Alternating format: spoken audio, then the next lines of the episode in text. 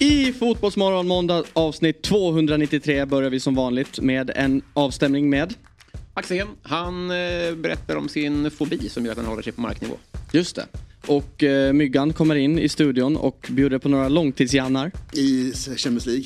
Jättekul. Missade inte det. Och vi ringer upp dubbla matchvinnare från helgen. Precis, från Degerfors och Varberg. Och dessutom IFK Göteborgs målat Benediktsson som delar med sig av den mest intressanta ritualen jag någonsin hört. Och slutligen, den är tillbaka. Vilken är det? Men jag har en lista också. Just det. Missa inte det. Tur in!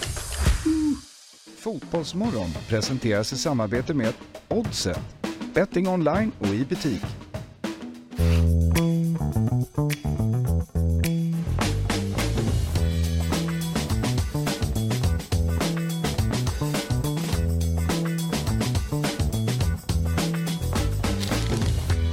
God måndag morgon och hjärtligt välkomna till Fotbollsmorgon avsnitt 293. Fabian Ahlstrand sitter här, jag Viktor Eber sitter här och Robin Berglund sitter här. God morgon. God morgon. God morgon. Man ömmar ju lite för din datorsladd här. Min? Ja, den är, alltså, det är ett under att den fungerar. Ja, det är faktiskt. Ja.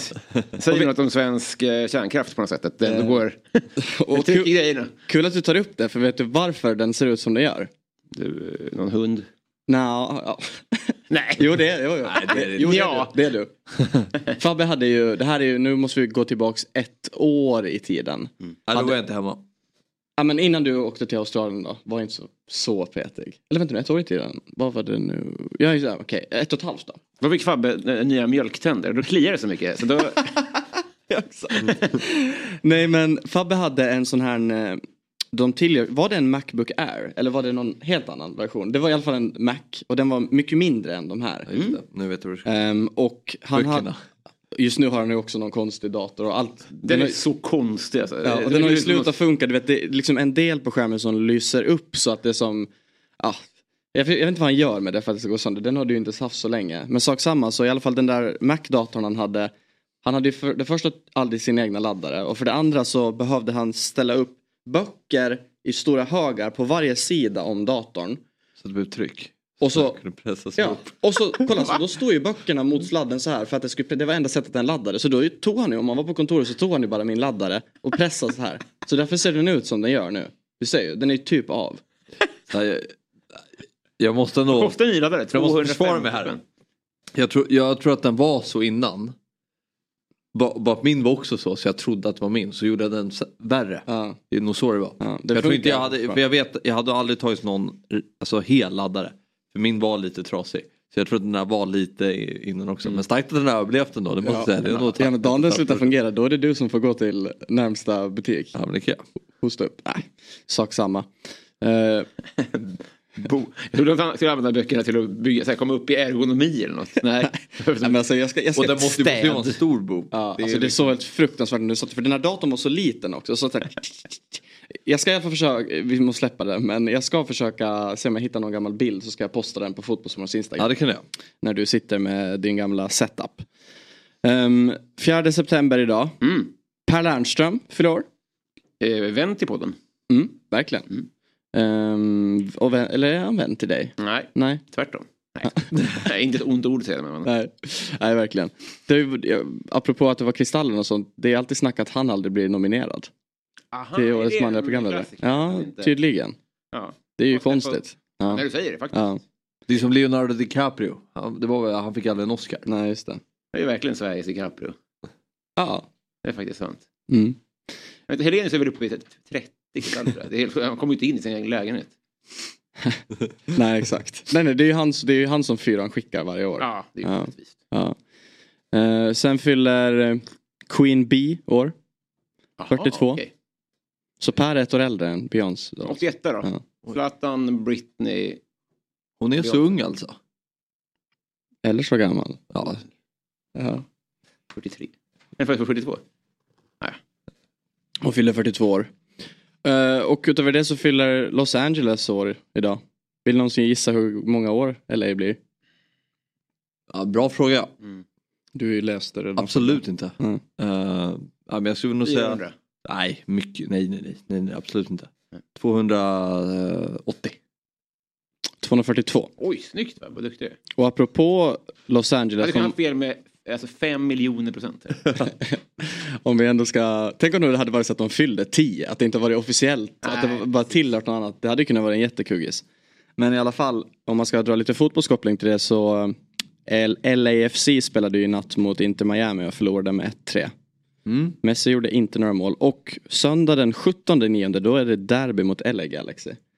Shit vad det har, de två klubbarna, eller speciellt LA Galaxy, jag menar, det var ju inte de som tog de första stjärnorna till, alltså europeiska stjärnorna. Och så, men, ja, men Beckham var väl ändå först, och jag och Zlatan har varit där, och ändå ett gäng andra spelare. Nu känns det som att det verkligen är, efter inte Miamis intåg med Beckham och allting, så känns det som att de har tagit över allt.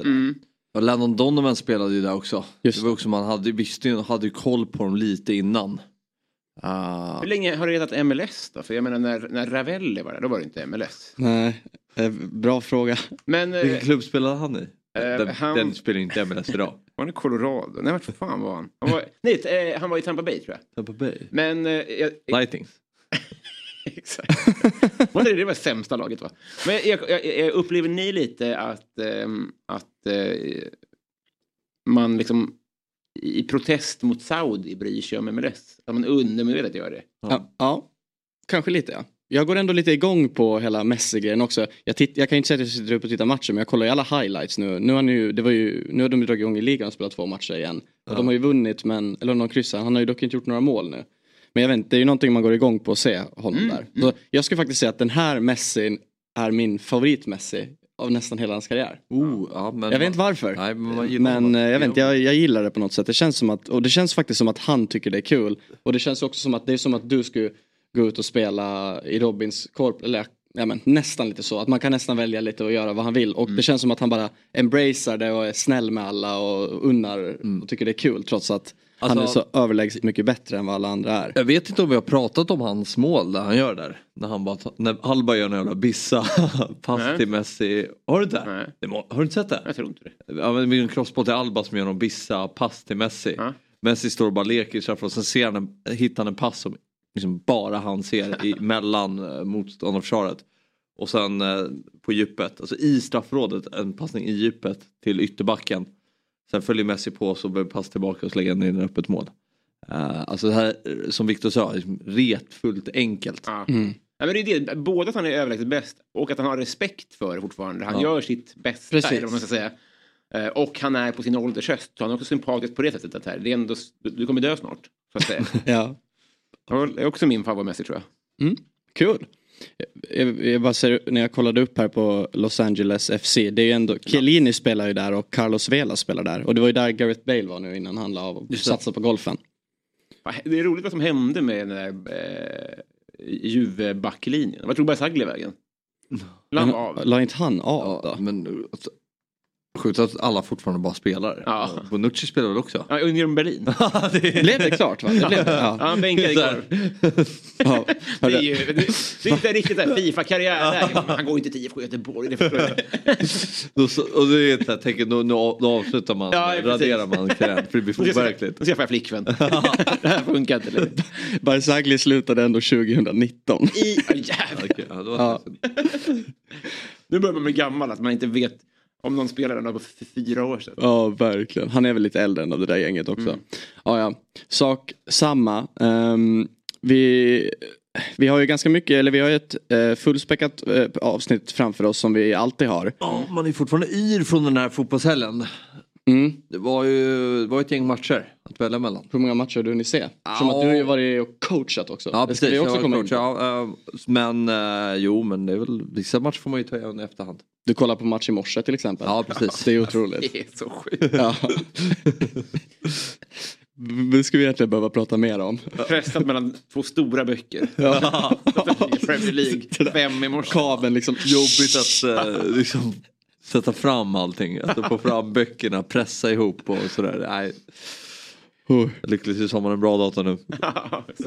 Vi ska i alla fall om ungefär 10 minuter prata med Alexander Axén om den allsvenska helgen. Han var ju i Malmö igår. Det var ju minst sagt en händelserik match. Både på och utanför planen. Alltså, det effort, hjärtat och själen och arbetsinsatsen som svenska lag gör för att slippa vinna SM-guld varje år. Alltid så här. Mm. Alltså. Jag fattar inte. Det måste vara världens sämsta liga på att hantera toppplacering på slutet av tabellen. Ja. Jävla choke-liga alltså. Men ska det inte vara som man är rankade 23 då? Jo, men... Ja. Nej, vi tar det sen, Max. Men det var några saker som gjorde mig upprörd igår när jag tittade. Bra. Och sen efter vi har pratat med Alexander Axén så ska vi även prata med då IFK Göteborgs målvakt Adam Benediktsson. Säger man Benediktsson? Ja, tror det. Mm. Och utöver det så har vi några andra samtal också. De kan vi väl ta lite längre fram, tänker jag. Mm. Men ska vi inleda i vad som hände innan vi har med oss Axén? Ska vi börja med vad som hände i lördags då? På Stocksunds IF. Det kan vi göra. Stocksunds IF tog emot Rydbo IF i den andra matchen för den här veckan. Ni hade ju redan spelat i onsdags. Och så en match på onsdag och vann. Ja. Ni vann i onsdags. Precis, så de här allsvenska lagen som jagar guld och gnäller på tajt matchschema. Mm. Nu har vi ju haft två matcher här onsdag, lördag. 12-3 målskillnad. Ja. Så vi trummar på. Men ni har också haft ett uppehåll på typ 3 månader innan. Jo, det är precis sant. Laddat batterierna med 2 böcker. Och det fina med den här matchen var... Men vadå, ni spelade på hemmaplan? Ja. Men Rydbo hade med sig en... Ja, men det är snarare AI-bio. AI-kamera som du har ett stativ. Så hissar den upp. Det är en sån jag gärna skulle vilja ha själv. Mm. Så det finns några där ute med lite extra... kapital. Ja, precis. Sponsra videokamera så kan ni på... Jag kan säga att så här, om jag ändå hade möjligheten att gå in och sponsra någon klubb eller förening, Stocksund hade nog inte varit den första. Okay. Tyvärr alltså. Ja, men det är ju ändå lite av en rikemansklubb och ni har väl ändå ganska bra resurser. Jag sitter och kollar på Välkommen hem nu. Nej, heter det så? Ja, en kubi. Ja, i helgen. Jag har inte riktigt hunnit klart med den. Och jag menar, där hade ju hellre kanske gett dem en sån kamera. För er. Ja, tror jag. Jag kan hantera laddsladden. Ja, den hade ju varit av det. Verkligen. Ja, det hade varit lite problematiskt kanske. Ja. Inmarsch. Men sak samma då. Matchen i lördags, berätta. Ja, men vi är ganska bra nu tycker jag. Vi har bara få ordning på bitarna. Vi spelar en bra fotboll och gör mycket mål.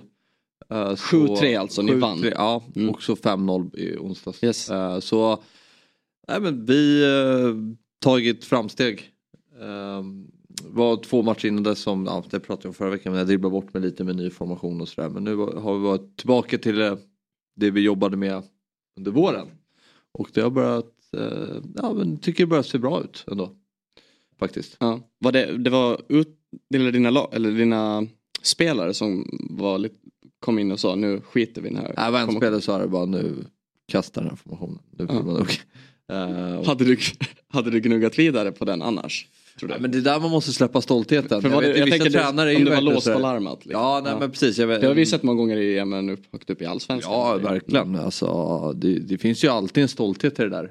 Men grejen var att den vi kör nu och kört de 2 senaste matcherna är ju den formationen jag föredrar egentligen. Så det andra har ju varit liksom ett litet test. Mm. För att det funkade en match och sen körde vidare på den lite naivt. 2-6-3, eller hur blir det? Nej, det var 3-5-2. Ja. Hur går det för Mottas? Han skulle leka från andra hållet. Kommer du ihåg det? Ja. Jag vet inte vad, så det kändes som att det var nog bara, det var ju när han hade någon så här ungdomslag i PSG, tror jag han hade någon så här helt galen formation, men han är ju tränare i Bologna idag ju, och gör och då det säger han väldigt bra. Som vanliga människor. Ja, jag vet inte exakt vad de spelar för formation, men det är ju ingenting galet. Men sen kanske det är speluppbyggnaden det ser ut. Nej, men grejen var att han räknade ju från långsida till långsida. Det var därför det lät så konstigt. Att han sa så här, 2-3-1. Alltså du vet så här, så, istället för att räkna från målvakt. Mm-hmm. Men det tror jag han har lagt av med då. Annars hade man hört. Ja, jag vet faktiskt inte riktigt. Men det är vet du hur man kan få reda på det? Det kan man lyssna på 11.00 idag på Dobb-TV i Eurotalk. För det vet Christian Borell, tror jag. Och Martin Åslund. Mm, så där kan man reda ut det. Får vi ta upp? Ja. Mm. Men fortsätt. Nej, men jag vet inte, vi har ju lite bilder. Exakt. Som, vi tackar Rydbo för det. Det blev ju alltså 10 mål i matchen. Och det kändes lite långt att bygga ihop det highlights-paketet. Det är ju tennissiffror. Ja, det får man säga. Ja, men vi har i alla fall tagit ut 4 mål som kommer alldeles strax att rulla här. Så du får ju prata lite till dem. Och försöka komma. Jag är inte helt hundra heller om det är i rätt ordning och sådär. Nej, det är i alla fall 4 mål ni gör. Jag tror alla är era mål. Eller om det kanske är 1 ni släpper in. Ja. Lite osäker. Ta oss med. Ja. Ja, precis. Det här är då 4-2 målet, tror jag. Det är väl ett ganska... många spelare i box. Fyller på bra individuell prestation på kanten. Mm. Tunnelfint och sådär. Vad är en tunnelfint? Här är... Kommer tillbaka till det. Ja, det får vi. Oj, jävlar. Det här målet tycker jag är snyggt. Det här är... Det är lite synd att det inte går in där. Ja, det där är 1-1-målet. Om vi tar tillbaka det så är det ju... nu då. Om vi tar tillbaka... Stanna där. Det där är godis. Tillbaka. Då är alltså 3:an där som springer djupled. Det är lätt att se till vänster. Ja, men där Blonde till vänster. Ja. Det är ju vår vänsterback. Så han jobbar ju mycket centralt. Så vi vill ju ha liksom in ytterbacken. Och sen han som bredd till vänster som man inte ser bild i vår vänsterytter. Men här har vi en ganska bra struktur faktiskt. Många spelare offensivt och svårt att räkna in. Och vad har han för position? Om det är vänsterback som är där som är anfallare nu. Vem är vänsterytter om honom då? Vänsteryttern är... Han jobbar med att få in bänken. Det är en ny taktik. Han är inte registrerad. 12 spelare knep. Ja, men exakt. Så där stolpen. Ja. Och så tycker vår lagkapten William Börjesson, tillika sportchef i bollen. Otroligt synkroniserat. Kan vi backa en gång till så jag bara titta på den synkroniserade sorgbugningen av dem på backarna. Kolla här nu. Kolla nu. Oh. Otroligt. Och här har vi ett till mål och det är en frispark. Ibland ska man är det Börjesson det här eller? Nej, där är Elvin. Okay. Ibland ska man ha lite tur med marginalen. Ja, det är inte riktigt Besara kanske. Men den går i mål. Ja, det här är mitt favorit tror jag. Det här tycker jag var snyggt. Eller nej, det kanske inte var. Jo. Men det är Lloyd här i försvaret. Ja, men där har de typ. Ja. Men Robin, om du noterar här, kolla här. Vissa i laget, om du ser de två som firar där framför målet. Mm. En har gula strumpor och en har svarta i Fabbes lag. Mm. Han glömde dem. Men det är en till som har svarta noterade som kommer där. Hur gjorde han då? Det där får vi absolut styra upp. Ja. Det där är en hjärtefråga. Ja. Till framtiden. Hur ser det ut på era träningar nu? Har ni ju träningsledare? För jag kommer ihåg där i början när det var winning team där i höstas. Nej, i våras. Ja, i vinter. Det såg ut som att det var så här inom på personal, du vet, på ett företag där de har en gympasal. Mm. Så, alltså, och kör bara... innebandy på så här liten plagg. Ja, exakt. Då ser det ju ut sådär. Ingen har ett plagg som någon annan har. Nej. Ja. Men det är bättre nu då? Ja, det är väl lite bättre i alla fall. Och det ska bli ännu bättre. Ja, det är bra fokus. Ja, det är faktiskt. Mm. Vad innebär de här 2 segrarna? Ni är fortsatt 4 eller? Ja, precis. Men nu har vi hängt på 3:e platsen. Hade vi inte spelat roll, hade vi förlorat 10 raka matcher. Hade vi fortfarande varit 4. Men... Eller onödigt att ni vinner. Det är väl slöseri med poäng. Ja, nej men så. Nu jagar vi 3:e platsen i alla fall. Det blir tufft att sluta topp 2. Men det är 4 matcher kvar. Så... Är det 2 som går direkt upp? Ja, nej, en. Och sen är det ju alltid rörigt det där. Man vet ju aldrig mer om divisionerna. Att folk kan dra sig ur och det kan ju... Så hoppet lever om man kommer 3 då. Det kan hända. Ja, 3 blir nog svårt. Men är konferensen? Mm. Otroligt. Konferensen. I Europa. Ja. Mm. Ja. Men chansseger. Vi tycker vi spelar bra den här matchen. Ja, grattis. Mm. Mm. Ja, snyggt.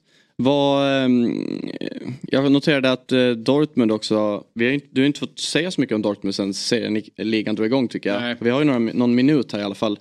Det har inletts knacket. 2 kryss och en seger va? Ja, och jag skulle säga att förtjäna 1,5 poäng kanske. Riktigt lojt och det här är alltså, med de här värvningarna som har kommit in också, det är nog det minst karismatiska Dortmund-laget på 10 år alltså. Gör det något med ditt supportskap eller? Ja, det prövas ju. Ja. Men det har det gjort. Men hur många gånger har du inte sagt så då? Och sen dyker någon upp och så blir någon såld för 1 miljard till någon större klubb. Och, alltså någon spelare man inte trodde skulle bli så bra. Förstår du vad jag menar? Ja, visst. Men det brukar ändå vara lite mer så här, hype om att det kommer upp någon underifrån och sånt där. Nu alltså, värvat in gammalt och värvat in från konkurrenterna och värvat in... Alltså, just inställningen, det är...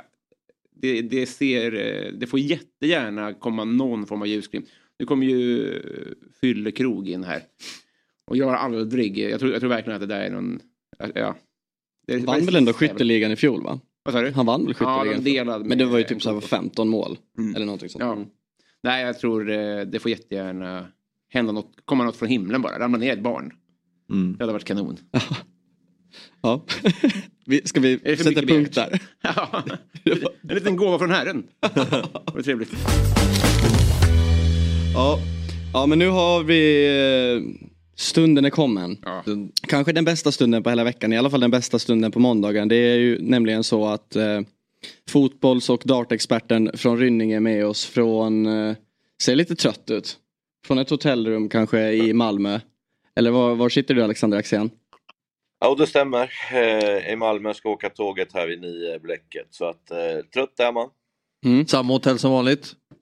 Alltid samma hotell. Hoppas att dina päron är här. Ja, jag vet aldrig. Har du alltid samma rum också? Nej, men jag skulle vilja ha det faktiskt. Jag åker inte hiss, jag vill ha långt ner. Så att, och det här rummet var helt okej faktiskt. Du åker inte hiss? Nej. Jag åkt 3 gånger de sista 20 åren och 3:e gången så fastnade jag. Fick Erssons bröllop, satt i 1,40 i en liten hiss i Uppsala. Och då sa jag bara, från och med nu är det över typ. Men då hade jag min podd då, i Fans Corner, då hade vi möte här, för det är några som bor i Malmö. Då träffades vi högst upp på den här skyskrapan. Så det tog mig 8,5 minut att gå upp för alla trappor. Så jag var helt slut, tog en öl och sa inte ett ord på det jävla mötet. Alltså. Så att, det är ingen drömgig att sätta möten högt upp när man ska möta mig i alla fall. Ja. 1000 följdfrågor, men det får bli en annan. Du får en till. Men vad är det högsta? Hur många våningar har du gått då? Jag tror inte fixar man mer än 9. Svampen i Örebro är ju ett vattentorn som är 58 meter. Och där kan man gå upp för trappor. Så det har jag gjort. Mm. Ja. Svampen har jag faktiskt varit i. Ja, just det. Ja, just det. Ja. Men Victor är väldigt svag för vattentorn. Ja, exakt. Besökte alla i Sverige. Ja. Men ska vi börja vid matchen som du var på plats på igår då? Det händer ju väldigt mycket. Jag vet inte riktigt var ska man börja? Ska man börja med att vilken träff? Varför får Blåvitt som träff på sina nyförvärv? Det är svårt att säga faktiskt. Jag var lite skeptisk i Santos i början. Jag tyckte han bara liksom var försvarsinriktad och inte liksom var den här som skulle göra poäng och sådana saker. Jag tycker det har kommit sista 2-3 matcherna. Och kanske också med att de har börjat spela bättre och vunnit matcher. För det där är ju ett lag som mår så jävla bra just nu. Alltså... När jag pratar med några av dem efter matchen så är de ju på riktigt, och jag förstår dem också, besvikna att de inte vinner den här matchen. Med tanke på hur bra de gjorde det liksom. Och de sa själva att för kanske 2-3 veckor sedan, då var man skitnöjd om man slog Degerfors liksom. Så att, det har ju hänt otroligt mycket och de är ju så bidragande. Mucholli är ju, fan vad bra han var igår alltså. Otrolig fotbollsspelare. Så att, nej, jag kan inte svara på det mer än att jag ser ett lag som mår väldigt bra och är harmoniska. Ja, jag tyckte det var intressant med intervjun ni hade med Rydström efter matchen. Han sa att han hade full koll på vad Blåvitt skulle göra. Det kändes ändå inte riktigt så. Tror du att han var ärlig där, eller tror du att det var mer att han var väldigt irriterad och lite överrumplad? Nu kommer jag ju döda någonting för... Du får klappa han lite på axeln sen, Robin, för nu kommer jag ju döda Fabbe. Alltså i början tror man att det är taktiker som vinner matcher åt en som tränare, när det egentligen inte är det. För att, jag kan väl säga helt ärligt, det är väldigt sällan jag har varit tränare och blivit helt oj, gör de så här och nu är vi helt utklassade för då gjorde de en ny taktik eller någonting. Utan det är ju typ i 5 minuter när man märker att de gör något annorlunda. Sen så gör det naturligtvis någonting åt det. Det är så här att det är det här som jag tycker är vad du ska tänka på, Fabbe, istället för att hålla på och larvar med massa olika formationer i ett lag som du knappt vet vad de heter. Gör det bara enkelt. Ta bara enkla beslut. Gör det där spelarna känner igen och sådana saker. Och det IFK Göteborg gör nu, det är ett jättehårt försvarsspel och därifrån så åker de och så har de teknisk briljans i Mucholli och Santos och sådär, som gör att det blir mycket, mycket bättre än vad det kanske är. Utan det är mer enkelt och de jobbar stenhårt i försvarsspelet och det är klart att Malmö fattar att de ska åka på kontringar. Därför tycker jag att det är ännu sämre gjort av dem att spela. Därför att de kommer ändå kontra på Malmö. Så om Malmö hade satt upp farten istället som i andra halvlek och låter det bli en böljande match, då vinner ju Malmö FF. Så där har jag lite att tänka på Rydström. Men att han visste hur de spelade, det är klart han visste där liksom. Ja, nej men jag håller med. Du får komma på ett studiebesök någon gång. Jo, men jag vill inte att dina spelare ska börja med landband efter det här sen. Men du har, vi var ändå inne på det lite här strax innan. Du har ju faktiskt gått tillbaks lite till det enkla. Exakt. Han har ju gått tillbaks nu och nu är det ändå 2 segrar efter formationen. 7-3 i lördags till exempel. Så någonting händer ju. Men kan vi inte återgå till det du sa i början, Robin, apropå toppstriden i Allsvenskan? Mm. Nej, alltså jag har ingen inga siffror på det. Men min känsla är att Allsvenskan måste vara en av de ligorna i världen där topplagen chokar på sista tredjedelen av säsongen mest. Tycker det alltid ser ut så här. Men det är nästan alltid så i alla ligor, Robin. Du kan ju titta på ditt Dortmund förra året till exempel. Jag vet inte vad du pratar om. Ja. Så att jag var i Norge, eller precis innan jag kom till Norge så var det ju att jag tror att det var de topp 5 lagerna, så var det ett lag som vann 2 matcher sista 6 omgångarna som gjorde att de vann guld liksom. Mm. Så att det är just det där att slå i den sista spiken är jobbig liksom. Och nu var det ju Häckens match mot Degerfors, alltså det, man visste att det skulle bli någon jävla strul liksom. Elfsborg svår match mot Värnamo, målvaktsbiten igen, alltså kommer vi ens ha ett pris i min fråga. Och sen då den här matchen när ändå säger jag att Malmö möter ett jätteformstarkt Blåvitt, så ska de naturligtvis vinna ändå, men det är inga jättekonstiga resultat för mig ändå. Men på pappret är det ju där, men inte i verkligheten. Ja, jag tyckte ni gjorde en bra sändning igår, men jag såg inte allt. Gick ni igenom Göteborgs 2-0-mål? För jag tycker att det är en supertavla av Dahlin. Alltså jag tycker det är en supertavla. Nej. Det Mukolli går in och skruven är borta. Nej. Jag tycker att han ligger helt fel. Men han är inte bara skymda. Eller ja, du tycker att det är dåligt, han dålig position. Dålig positionering och så tycker jag att det, om det är någon sida försvararna skyddar så är det ändå första stolpen. Men han kanske är skymd, jag vet inte. Men jag tyckte det hade varit ett intressant mål att höra er diskutera och kanske framförallt Per Hanssons syn på målet. Men jag tyckte det kändes lite billigt. Han är ju så arg på mig igen för att jag såg målvakterna igen. Men här kan jag ändå säga att han inte kan göra någonting. För faktum är att man tror ju först att han ska skjuta med vänstern, så han får ju ändå position som är att han ska täcka mot första stolpen. Och sen gör han den där finten. Och då skjuter han runt 2 Blåvitt-spelare. Eller i alla fall en runt där. Så han kan faktiskt inte ta den. Det är omöjligt. Ja, omöjligt. Okej, jag tar supertavla kanske var hårt. Men omöjligt är ja. Mm. Du får titta om, Fabbe. Så får du se. Hur mycket hann du ta del av derbyt då på Tele2? Som spelades innan Malmö, Blåvitt. Jag kollar väl ungefär till Hammarby gjorde 3-1. Då var vi tvungna att börja sätta igång med våra grejer. Så efter det såg jag ingenting.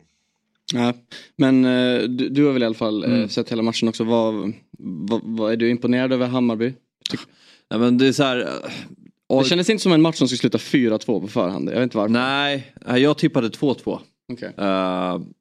Men alltså, det är lätt att gnälla på AIK och uselt försvarsspel och allt det där. Men nu har de ju haft 2 förluster här.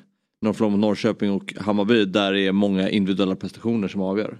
Alltså det är 2 frisparksmål. Det är svårt att, försvara sig mot. Till exempel. Alltså det blir lätt alltid. Ja, jag håller med om att AIKs försvarsspel runt egen box är alldeles för svag. Men de blir ju också väldigt hårt straffade i de här 2 förlusterna, tycker jag. För att det är ju en jämn fotbollsmatch. Men det är klart, det är ju lilla som de här små, alltså små detaljer är det inte, men det är ju små saker som avgör. Mm. Per Hansson var lite, jag ska inte säga kritisk, men han trodde att han skulle ställa muren liksom mer från sin egen sida då, vänster. Så att Besara hade varit tvungen att skjuta över muren med skruv så att den går liksom in mot målet. Nu ställde han ju muren till höger och då la han den över från liksom vänster till och då går ju bollen ifrån honom också. Mm. Det är en detalj man kan titta lite på för att det styrs ju lite av hur man ställer muren. Och vad jag vet så finns det ingen vänsterfot i Hammarby som hade varit speciellt svårt där, utan man vet att det är Besara som skjuter från det avståndet. Och så är det bara. Så den detaljen skulle man kunna titta på faktiskt. Ja, det är intressant. Nej, men alltså det är inga ursäkter i sig, för det är ju många delar AIK i, ja, men, runt egen box är för dåligt. Och 3-1 målet de släpper in, eller om det är 3-1 målet, är ju när kontringen, när Jukanovic är första mål, där måste man till exempel stoppa den kontringen innan bollen är i nät. Så det är ändå, man brister ju väldigt mycket i försvarsspelet. Man är lite fega tycker jag. Jag tycker Erabi, ja, han är ju jättestark, men man behöver inte ha världens respekt för honom. Alltså man kan ändå kliva upp på rygg på honom. Man behöver inte falla av och ge någon tid att vända upp. Kolla första målet, att Bayern får stå och småpassa utanför AIKs box. Det är ju alldeles för passivt försvarsspel. Mm. Ja, det kommer ju en ny mittback nu och det är väl meningen att han ska gå in där på något sätt. Och det var nya spelaren också, Selina kom in och hade ett ass till målet och sådär. Men jag har sett dem är så ruggigt illa ute alltså. Fy fan vad illa ute de är AIK. Det är inte klokt alltså. Mm-hmm. Okej, men för det känns ändå som att jag kan inte prata för alla AIK-supporters såklart, men det känns ändå som att det ändå, trots att man förlorar matchen, ändå, det finns ändå en del att ta med sig från det. Ja, men det blir ju farligt och till slut. Ja. Kolla bara Sirius som man har hyllat så mycket för deras spel. Hyllat, men sagt, de har gjort bra prestationer, poängen kommer komma. Mm. Och så kommer man till Örensvall och förlorar med 2-1 i den matchen man tycker, ja men den matchen ska man vinna. Då är man ju rejält nere i skiten. Och AIK börjar ju hamna där också. Att så här, ja, men kommer statistik på XG omgång 17-21, tar man högst XG varje omgång. Men ja, det är svårt att vinna fotbollsmatcher när du släpper in 4 i mål en match. Ja, så. Känns som att du har vänt lite här nu, istället för att prata om att, som det var när det är lite tidigare på säsongen, hur bra statsen ser ut och allting. Men nu har det verkligen börjat komma in på det här att man måste ha resultaten. Ja, jo, men det blir... Tänk om man ska göra en sån här recap mellan ditt och Axéns snack under säsongen. Det har verkligen börjat vända, känner jag. Han börjar bli vuxen, det är kul faktiskt. Han börjar lära sig vad fotboll är. Ja. Den processgrejen, det ligger någonstans i en papperskorg där borta förhoppningsvis. Men det kan ju också bli så frustrerat folk som, det är ju så här larvinivå bland folk när de håller på med Malmö och bara så här, ja men Malmö är så dålig form nu. Jo, men tittar du på våren så är det hur många matcher som helst de har stolpe in och tar de här uddamålssegrarna. Och där kan jag tycka att det är så många olika faktorer som kan avgöra en fotbollsmatch. Bara för att Malmö får några kryss eller förlorar några matcher betyder att de är så mycket sämre än i våras. För att Kristelin hade lite mer studs och tryckte in några bollar till exempel. Mm. Däremot så går ju inte jag på det där med att de har tappat så många Malmö, så man förstår att de måste ta lite tid. Det där är bullshit. De har tappat 2 spelare. De har fått in hur många bra spelare som helst. De har köpt inte för under 10-15 miljoner per styck. Det där köper inte jag. För att de har tappat absolut färre än både Häcken och Elfsborg också. Så att det där får de försöka lura någon annan. Mig kan de inte lura på det i alla fall.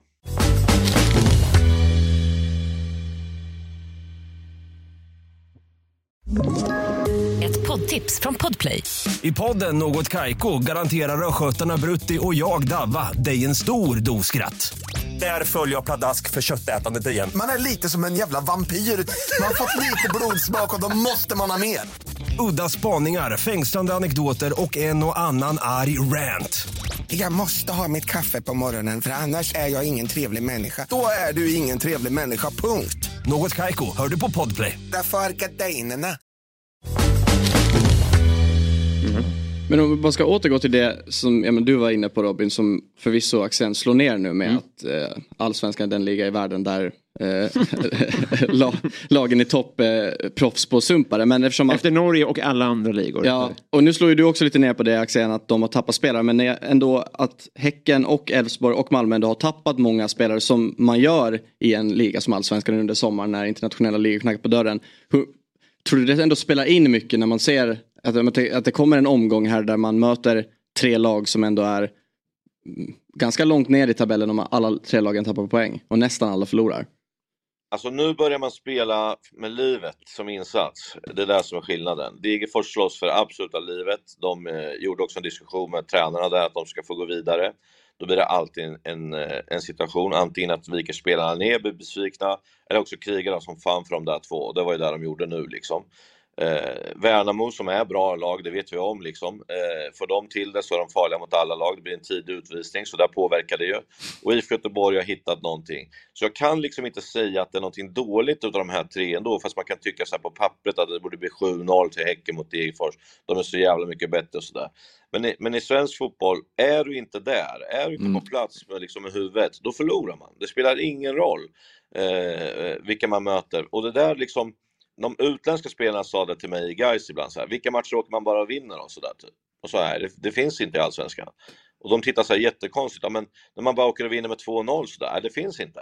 Men det betyder också att vi kan göra bra mot topplagen liksom. Du kommer märka det typ så, för att ingen match är liksom 100% klar. Speciellt inte när de spelar på bortaplan. Det är där som är den stora skillnaden. Hemma såklart, du kan inte sitta och liksom säga att det är farligt att möta Varberg hemma. Det är klart inte det. Men alltså normalt så är det tufft. Och sen, nu slåss man för livet alltså. Varenda centimeter på banan ska man liksom fightas. Och man vet de här höstmatcherna att man kan rubba berg alltså, om man håller på med de här grejerna. Och alla lag sliter som djur nu, så att det kommer vara jättemycket konstiga resultat de här sista 8 omgångarna. Både där uppe och där nere, helt övertygad. Men det är alltså där matchen Häcken, eller Degerfors-Häcken, titta på Degerfors mål. Alltså det är bara ett sånt tydligt bevis på att Häcken inte är tillräckligt påkopplad i en sån match. Alltså Hammars skådespeleri utanför straffområdet och nyförvärvet vänsterbacken, vad heter han? Barrett, Larsen eller vad han heter. Ja, men bara det målet. Titta på det målet. Så här, det är så tydligt att Häcken inte är tillräckligt med och tillräckligt fokuserade i samband med det målet. För att det är, jag tycker det är så svagt försvarsspel. Men att de inte är påkopplade, beror det på att de är relativt mindre påkopplade än de som slåss i bottenslinjen som de möter, eller är det för att de har guldfrossa? Nej, jag tror just fallet Häcken här nu, så gjorde de en otrolig match mot Aberdeen. Och det absolut sämsta för Häcken var att de fick möta småkallt och så liksom inte jättemycket folk liksom. Det är absolut inte att skylla på någonting, men det större lagen Häcken som har åkt dit har fått stryk några år i rad liksom. Och Degerfors som sagt, de slåss för livet, och de gjorde det förra året också. De vet vad som krävs, jobba till sig marginaler, var beredd att ta allt liksom sådär. För att målet som du säger Fabbe, normalt så springer man kanske inte ens på den bollen som Bosse säger, för att man tänker den där tar ju Abrahamsson eller liksom det där löser sig, men de kör nu liksom, och du vet, stå där och var lite sköna med mycket boll och liksom, låt oss vara, vi har slagit Aberdeen. Aj, jag är ledsen. Och normalt hade man kunnat sagt så här, jo men det var en gräsmatch, men nu har de ju spelat mot Blåvitt, Aberdeen och Degerfors i rad. Alltså nu kan man inte gnälla på gräset, för nu är man ju med på det liksom. De har ju tränat på det och spelat på det, så det är inte där liksom. Men för mig är det den där hungern som man måste ha även om man leder serien. Du måste ha den varje match. Det är där som är allsvenskans tjusning. Och sen kanske det blir svårt för Häcken också om man tar dem lite i försvar, även när de roterar in ganska många spelare som inte spelats mycket på samma gång. Alltså, jag menar, Abdurrazak kom nu i somras. Det var inte Rygaard, Samuel Gustafsson och Romy, utan Razak ska in där. Det är liksom Lajoni, Ristich, Sana. Alltså många spelare som kanske inte spelas mycket tillsammans, som får spela tillsammans i den här matchen. För att om det är någonting Häcken är bäst i Sverige på, så är det att vara otroligt synkroniserade i deras anfallsspel. Det var kul med Martin Olssons kvitteringsmål, för det var som att det bara, man hörde ända till Stockholm hur stackars slutvissla krönikörer som att riva sina anteckningar typ. Men vad tror du att det där målet kan vara värt? Eller är det är ju ändå bara en poäng i slutändan. Fast de tog in en poäng. Det är så man får tänka i det här läget. Alla poäng in är bra. Och jag kommer ihåg när vi tränade, jag var spelutvecklare i ÖSK, och vi hade en period på hösten när vi spelade alldeles mycket kryss.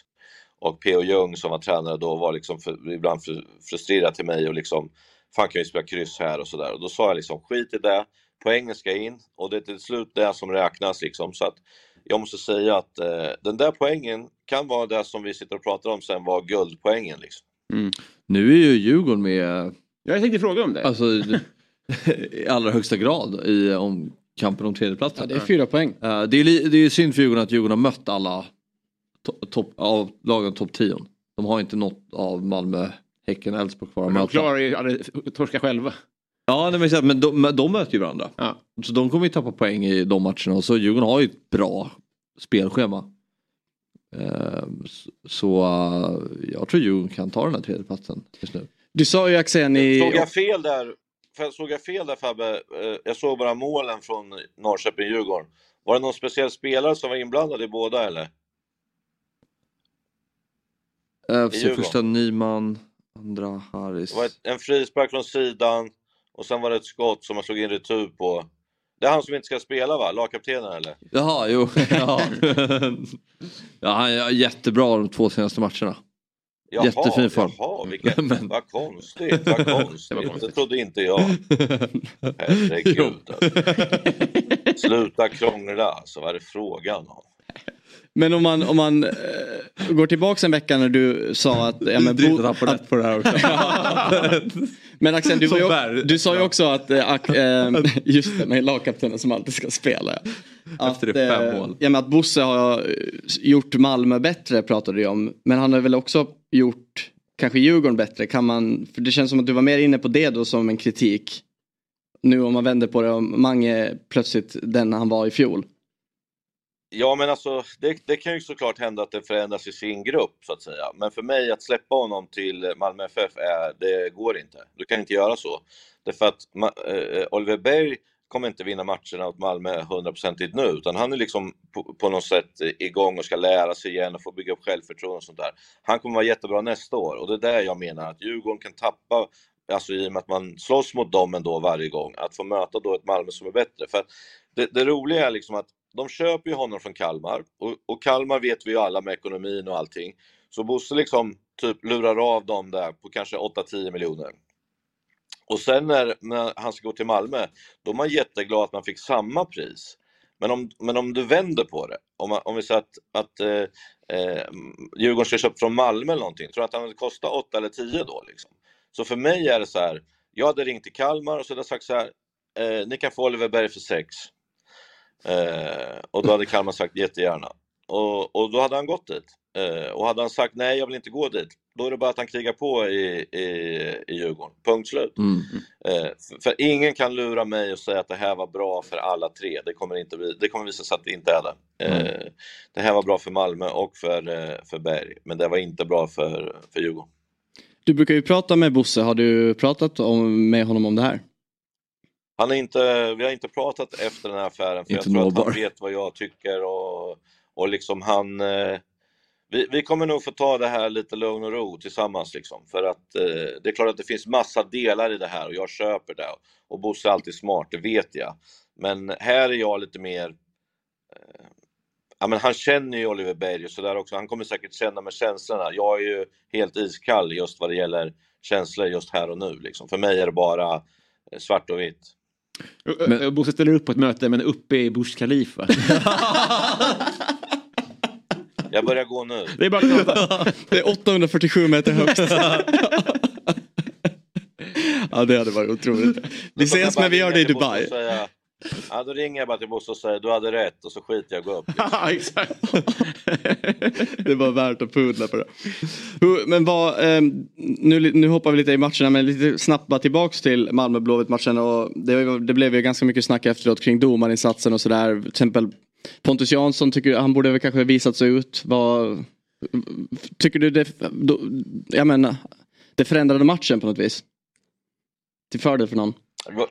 Nej, men jag ska vara ärlig och säga att den situationen, för jag pratade med Selmani efter matchen, han var så här, ska inte han åka ut där och sådär. Och den är ju längst bort för oss, längst bort i det här hörnet, och jag ser ju att det blir en situation och jag ser att det blir frispark, och så tänkte inte jag mer på det, så jag har faktiskt inte ens tittat på det på tv hur det såg ut, utan jag tittar ju live liksom, och sen kollar man ju på sen om det är något speciellt. Ja.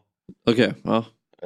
Vadå? Naturligtvis kollar man kollar på repriser och man ropar ju till igår var det Hampus som jobbar för oss, så kan ju han språra tillbaka, så kan man titta om man tycker att det är något speciellt sådär. Men jag liksom inte la i några liksom grejer i det där, förutom att ja, Pontus Jansson har gult kort och han går onödigt hårt där i hörnet, men det är för att han vill vinna matchen typ. Ja, jag tyckte inte att det kändes som att det var någonting att prata om, så jag måste kolla på det faktiskt igen, för att Det var ett jävla liv om det där. Men det var ingenting som jag ens tänkte på då, om jag ska vara helt ärlig. Mm. Jag undrar om han tittar matchen på läktarperspektivet, alltså vid hörnet, eller om de tittar på den på tvn. Ja, jag fattar. Apropå då, man sa Hampus, att jag antar att det är han som var EVS-operatör heter det. Det är den som sitter med en så här box i kontrollrummet och bygger highlights-paket och klipper. Alltså, om man får möjlighet så att sitta och titta på hur när en sån person jobbar, det är helt otroligt. Det är det. Ja, det är bara väldigt coolt. Ja. Så det, man ska hylla dem bakom produktionerna hela tiden. Ja, alla i våran buss, som det heter fast en lastbil, är ju högsta klass. Och det är de som gör att vi får bra sändningar. Och att vi vann Kristallen faktiskt. Det tar jag inte åt mig en sekund utav. Utan det är alla de här grabbarna och tjejerna som är runt omkring som är helt fantastiska. Som är där 4-5 timmar innan matchen och åker därifrån 3-4 timmar efter matchen. Så att jävligt imponerande utav deras jobb, alltså, fy fan. Mm. Men vi säger grattis i alla fall. Verkligen. Ja, men det sa vi redan förra veckan. Ja, kul för dem, säger jag också. Jättekul för dem. Ja. Men om man bara ska kort Djurgårdsmatchen, så är Djurgården en väldigt bra genomförd match över 90 minuter. Jag tycker Djurgården är klart bättre än Norrköping. Mm. Det får du ändå få lite rätt för här. För där har du verkligen varit inne på det. Att Norrköping, det kommer inte hålla. Nej, det kommer inte göra. De har bra spel. De har haft några formtoppade spel och har bra trupp eller bra startelva. Men som kollektiv så tycker jag inte att de är så mycket bättre än lagen på den underhalvan. Mm. Men det är falskt att det är så jämn också. Ja. Innan du ska få börja packa ihop och dra mot tåget, Axén. Varberg 4, Bromma pojkarna 3. Alltså... Det där är höstfotboll för mig, alltså. Men det var ju också så här, absolut sista chansen för Varberg. Man kan ju tycka att de är ute och sådär, men de ska ändå möta Sirius borta. De ska möta några liksom till. Chansen finns, och så länge den finns måste de göra liksom allt de kan för det. Men det är klart att det ser jäkligt svårt för dem. Det är klart att det är så, men slarvigt av BP skulle jag kunna säga då. Speciellt när man vänder 2-1 under läget till 3-2. Då kan du inte förlora den matchen. Mm. Jävla massa mål den här omgången, alltså. Ja. Det är som Bundesliga om man kollar på. Ja. Premier League var det också mycket mål i helgen. Ja, men vi säger väl så för den här veckan då, Axén. Tack som vanligt. Ja, tack. Och det var Jocke Lindner som avgjorde för Varberg. Han är ju dartare. Gillar att kasta dart och prata dart. Ja, men han ska vara med här. Vi ska ringa upp honom om ungefär 45 minuter. Så har du någon hälsning? Ja, då får ni ju snacka lite dart med honom. För jag har lovat att han ska vara med i våran podd. Men det har hittills inte passat. Vi har haft alldeles för mycket högklassiga gäster. Så han är på väg in i alla fall. Så kan du säga. Och grattis till ett fint mål som han gjorde. Är han bäst i allsvenskan på dart? Det är jävligt osäkert med det där. För att jag tror att det är många som håller på att fuska lite. Jag skulle även Lustig och Seb skulle vara med i våran podd också, för de var intresserade, men osäker på hur mycket de kastar. Men har man bott på brittiska öarna så har man gjort det någon gång i alla fall, garanterat. Sådär. Så att jag skulle verkligen vilja dra ihop det, att de kanske den bästa från varje lag, att man gjorde någon form av tävling på det här faktiskt. Då kommer vi dit med kameran och gör en video av det. Det måste vi göra. Och bara vi ser det snabbt nu. Jag vet att vi har en gäst som väntar på oss. Men jag och Fabbe kastade lite dart i fredags här på kontoret. Vinst. Ja. Jo, men vad har Fabbe vunnit i sitt liv? Är min fråga. Stockholm Cup. Ja. Nu, punkt där. Tack så mycket, Axén. Ha det bra. Ja. Kämpa. Ciao. Och jag säger som Jesper att vi behåller våra lurar i. Ja. Du tappade dem bara en gång, tror jag. Ja, jag tror det. Men jag tror det var något. Ja. Den gick sönder lite grann. Okej. Men du hör i alla fall. Sätt 2 böcker med den. Ja, in. Men nu är det som så här då. Vi ska prata med en stor favorit till vår vän som brukar sitta här på onsdagar, Elsa Alm. Mm. Han blev ju inkastad i målet strax före avspark mot Malmö när Pontus Dahlberg inte kom till spel. Vi kallar i alla fall honom för allsvenskans mest älskvärda islänning. Så jag vet inte om vi har honom med oss nu.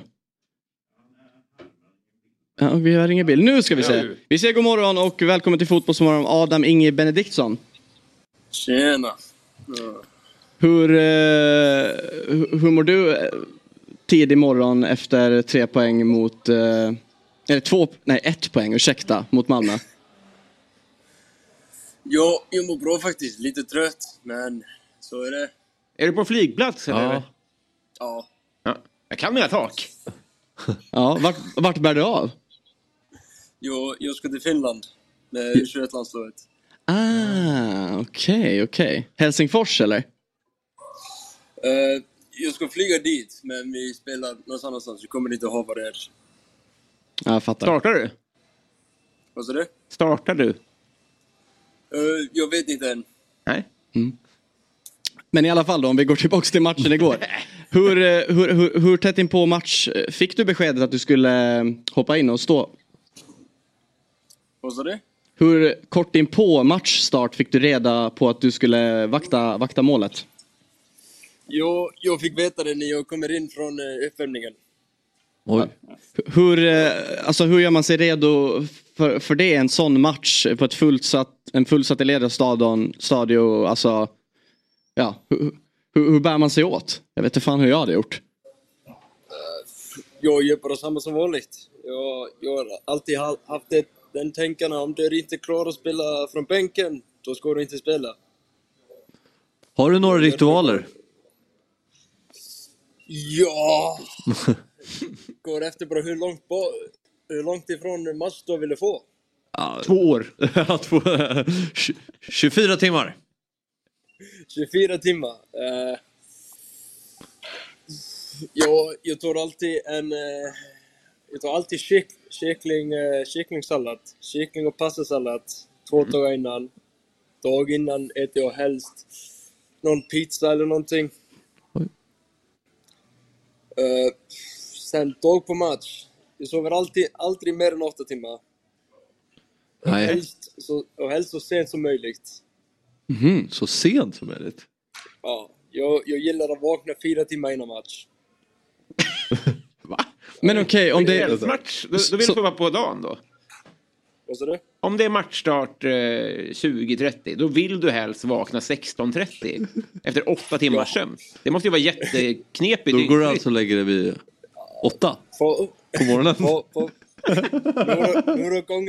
Några gånger funkar inte, men det är hur jag känner mig mest klar för att spela. Det är optimalt. Mm-hmm. Finns det flera som har den rutinen som du? Eller det känns ju lite unikt nästan. Jag tror inte. Det är ingen som jag känner som har det. Men då är du vaken på natten då, rimligen? Ja. Om vi spelar hemma, då somnar jag ungefär 2-3 kanske. Får inte berätta det för tränaren, tror jag. Okej, men nu har du vaknat. Vad gör du då 4 timmar innan matchstart? 4 timmar innan matchstart. Jag dricker mina kaffe. Frukost 16:30. Ja, ungefär. Nej, jag bara vaknar, dricker mitt kaffe. Ja, sen går jag till Kammargården och är man klar.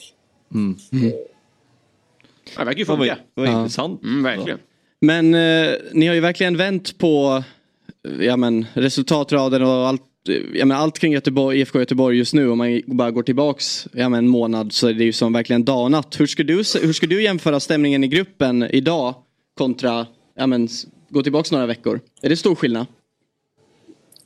Ja, det är ganska stor skillnad sen Jens kom in. Mm. Jens kommer in och han ställde på första dag att vi ska ändra den här mentaliteten och sånt. Och måendet. Vi ska börja gilla att spela fotboll igen.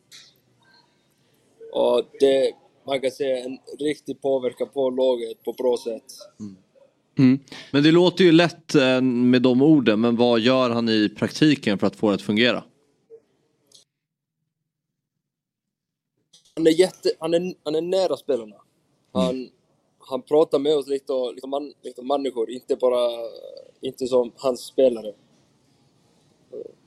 Man kan sitta och ta en kaffe under lunch och bara snacka med honom. Och han är nära dig. Och sen är det också en del av respekt som man har alltid för honom. Han är Jag tycker han är bästa taktikal hjärnan som tränare som jag har haft. Och med det kommer en typ av respekt. Och då lyssnar man till allt han säger. Mm.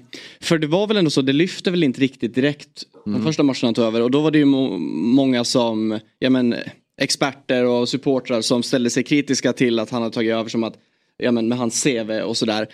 Kände ni i gruppen från dag ett att det här kommer bli bra? Eller kunde man börja tvivla där inledningsvis? Jag kände det från dag ett att vi var på väg uppåt. Mm.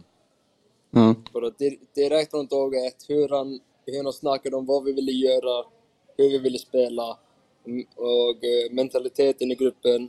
Då jag visste från dag ett att vi var på väg uppåt. Mm. Mm.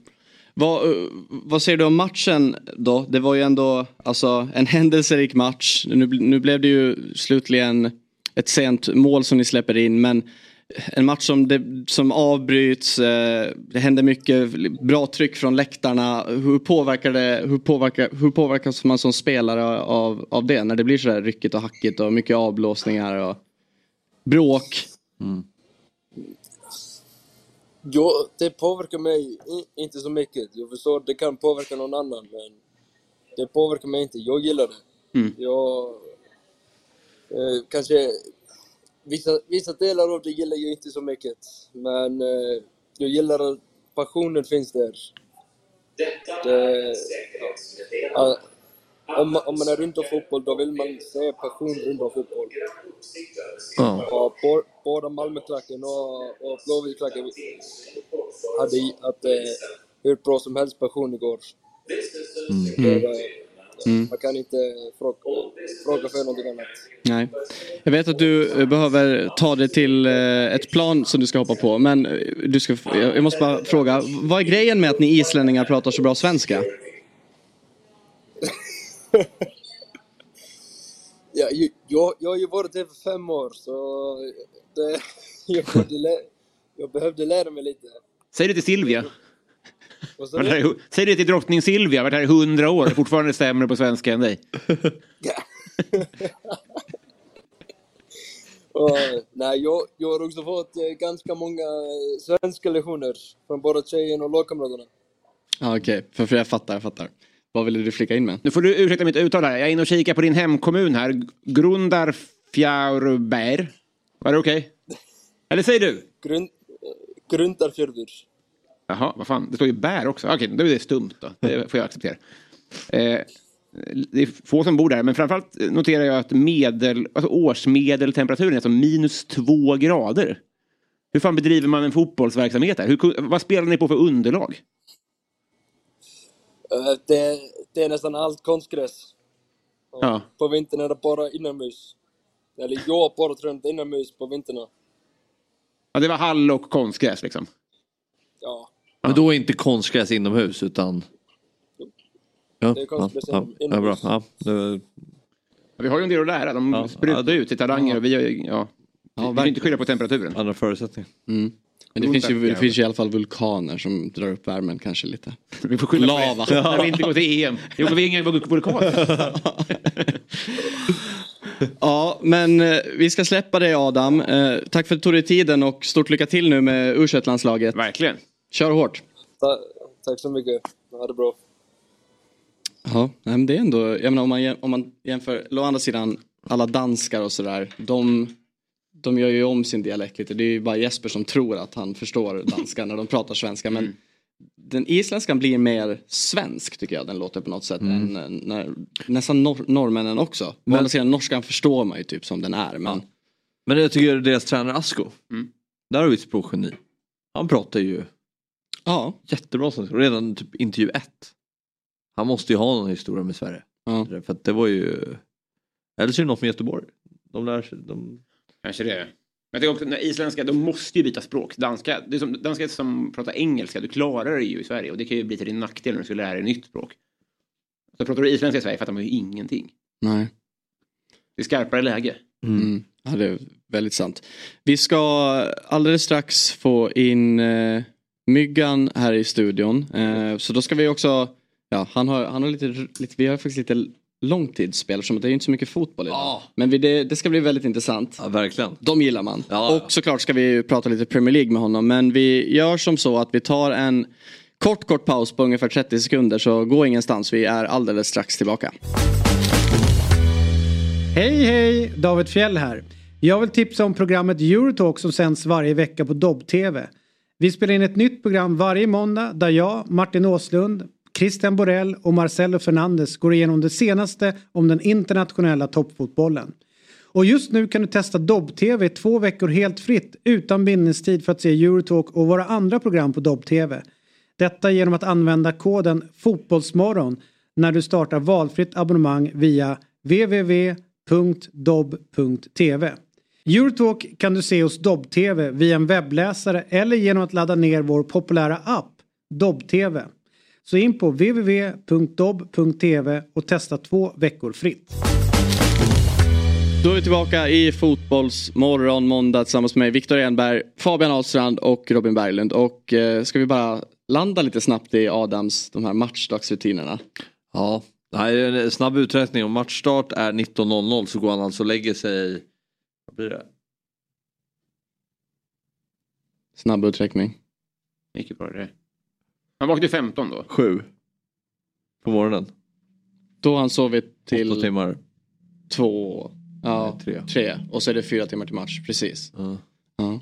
Intressant ändå hur man kommer fram till att det är ens rutin. Ja. Det måste vara ett misstag. Alltså så var det. Och så gick det bra en gång. Exakt. Mitt nyaste mål gjorde jag vrålbak. Jag tänkte så här, det är nog därför. Ja. Det var det förmodligen inte. Nu är det bara kröka dagen innan match. Skylla på det. Ja. Det är därför jag dricker. Exakt. Nu så ser vi god morgon till Sveriges absolut bästa spelexpert. Tjena, och tjena. Mycket mer än så. Mm. Tjena. Hur mår du? Jättebra. Ja. Kul. Haft en bra helg? Ja, superhelg. Behöver du också stiga upp 4 timmar innan du kliver in i en studio? Jag hörde det. Det var mycket följdfrågor. Ja, jättemycket. Alltså. Ja. Det är intressant. Jag tycker vi måste nästan börja ställa fler frågor om det här med spelare vi har med oss. Mm. Hur deras rutin ser ut. Jag fastnade ju på det här med kycklingpastasallad. Finns det fortfarande? Det känns ju jävla 90-tal. Ja. Ja. Så man får om man, precis, man köper in 100 stycken. Om man, ja, det är sant. Man ska jobba någonstans. Ja, man ska jobba någonstans, exakt. Men det är inte, man köper inte hem det själv. Nej. Currysås och... Exakt, i en sån här... plast. Precis, och bytta. Så när man det är vikning. Exakt. Alltid när man öppnar den så flyger det ut. Så är det. Ja. Men jag tror det finns sådana borta på ICA Roslagstull faktiskt. Ja. Kör du den när du kör risfrutin? Har du aldrig ätit det? Ja, jo, men då var ju 9 kanske. Där har du inte missat så mycket. Inte det? Nej. Du lever helt okej liv utan risfrutin. Ja, verkligen. No worries. Men ska vi ta lite engelsk fotboll då, Myggan? Mm. Premier League. Vad tar du med dig från helgen där? Det var, jag tycker den där Ten Hag, Jadon Sancho härvan är... Ja. Det var... Ten Hag det sa man inte komma. Nej, alltså Ten Hag sa ju alltså efter matchen, han fick väl frågan egentligen varför Jadon Sancho inte ens var med i truppen. Mm. Och då sa han väl att han inte är matchfit helt enkelt. Mm. Och det slutar ju med då på kvällen så lägger Jadon Sancho ut en story och en post där han säger att man inte ska tro på det som sägs i media. Jag har tränat hur bra som helst. Jag har blivit världens syndabock. Det lät som jag med min träning, kände jag. I trained so well this week. Liksom. Man bara, du ska inte bedöma dig själv. Det blir inget bra alls. Liksom. Nej, men det är ju såklart, det är ju oroväckande. Och om det verkligen är så att, jag menar, när en spelare går ut så på sina egna kanaler ganska direkt, det känns ju som att han verkligen gör det i affekt. Och det kommer ju inte att gynna någon. Nej, precis. Hur ska det och så nära transferfönstret, jag undrar om något hade hänt där. Och det kände någon känsla av att han inte fick det fanns missnöje där, för att annars skriver man inte det där så fort. Det känns ju väldigt onödigt om man inte är irriterad innan. Nej, precis. Nej, jag satt och kollade på matchen igår och man som United-supporter, man blir bara tröttare och tröttare på Anthony. Mm. Och jag satt verkligen och sa till mina kompisar, men varför bytte in Sancho då? Mm. För jag hade inte tänkt tanken att han inte, jag hade inte tänkt på att han inte satt på bänken.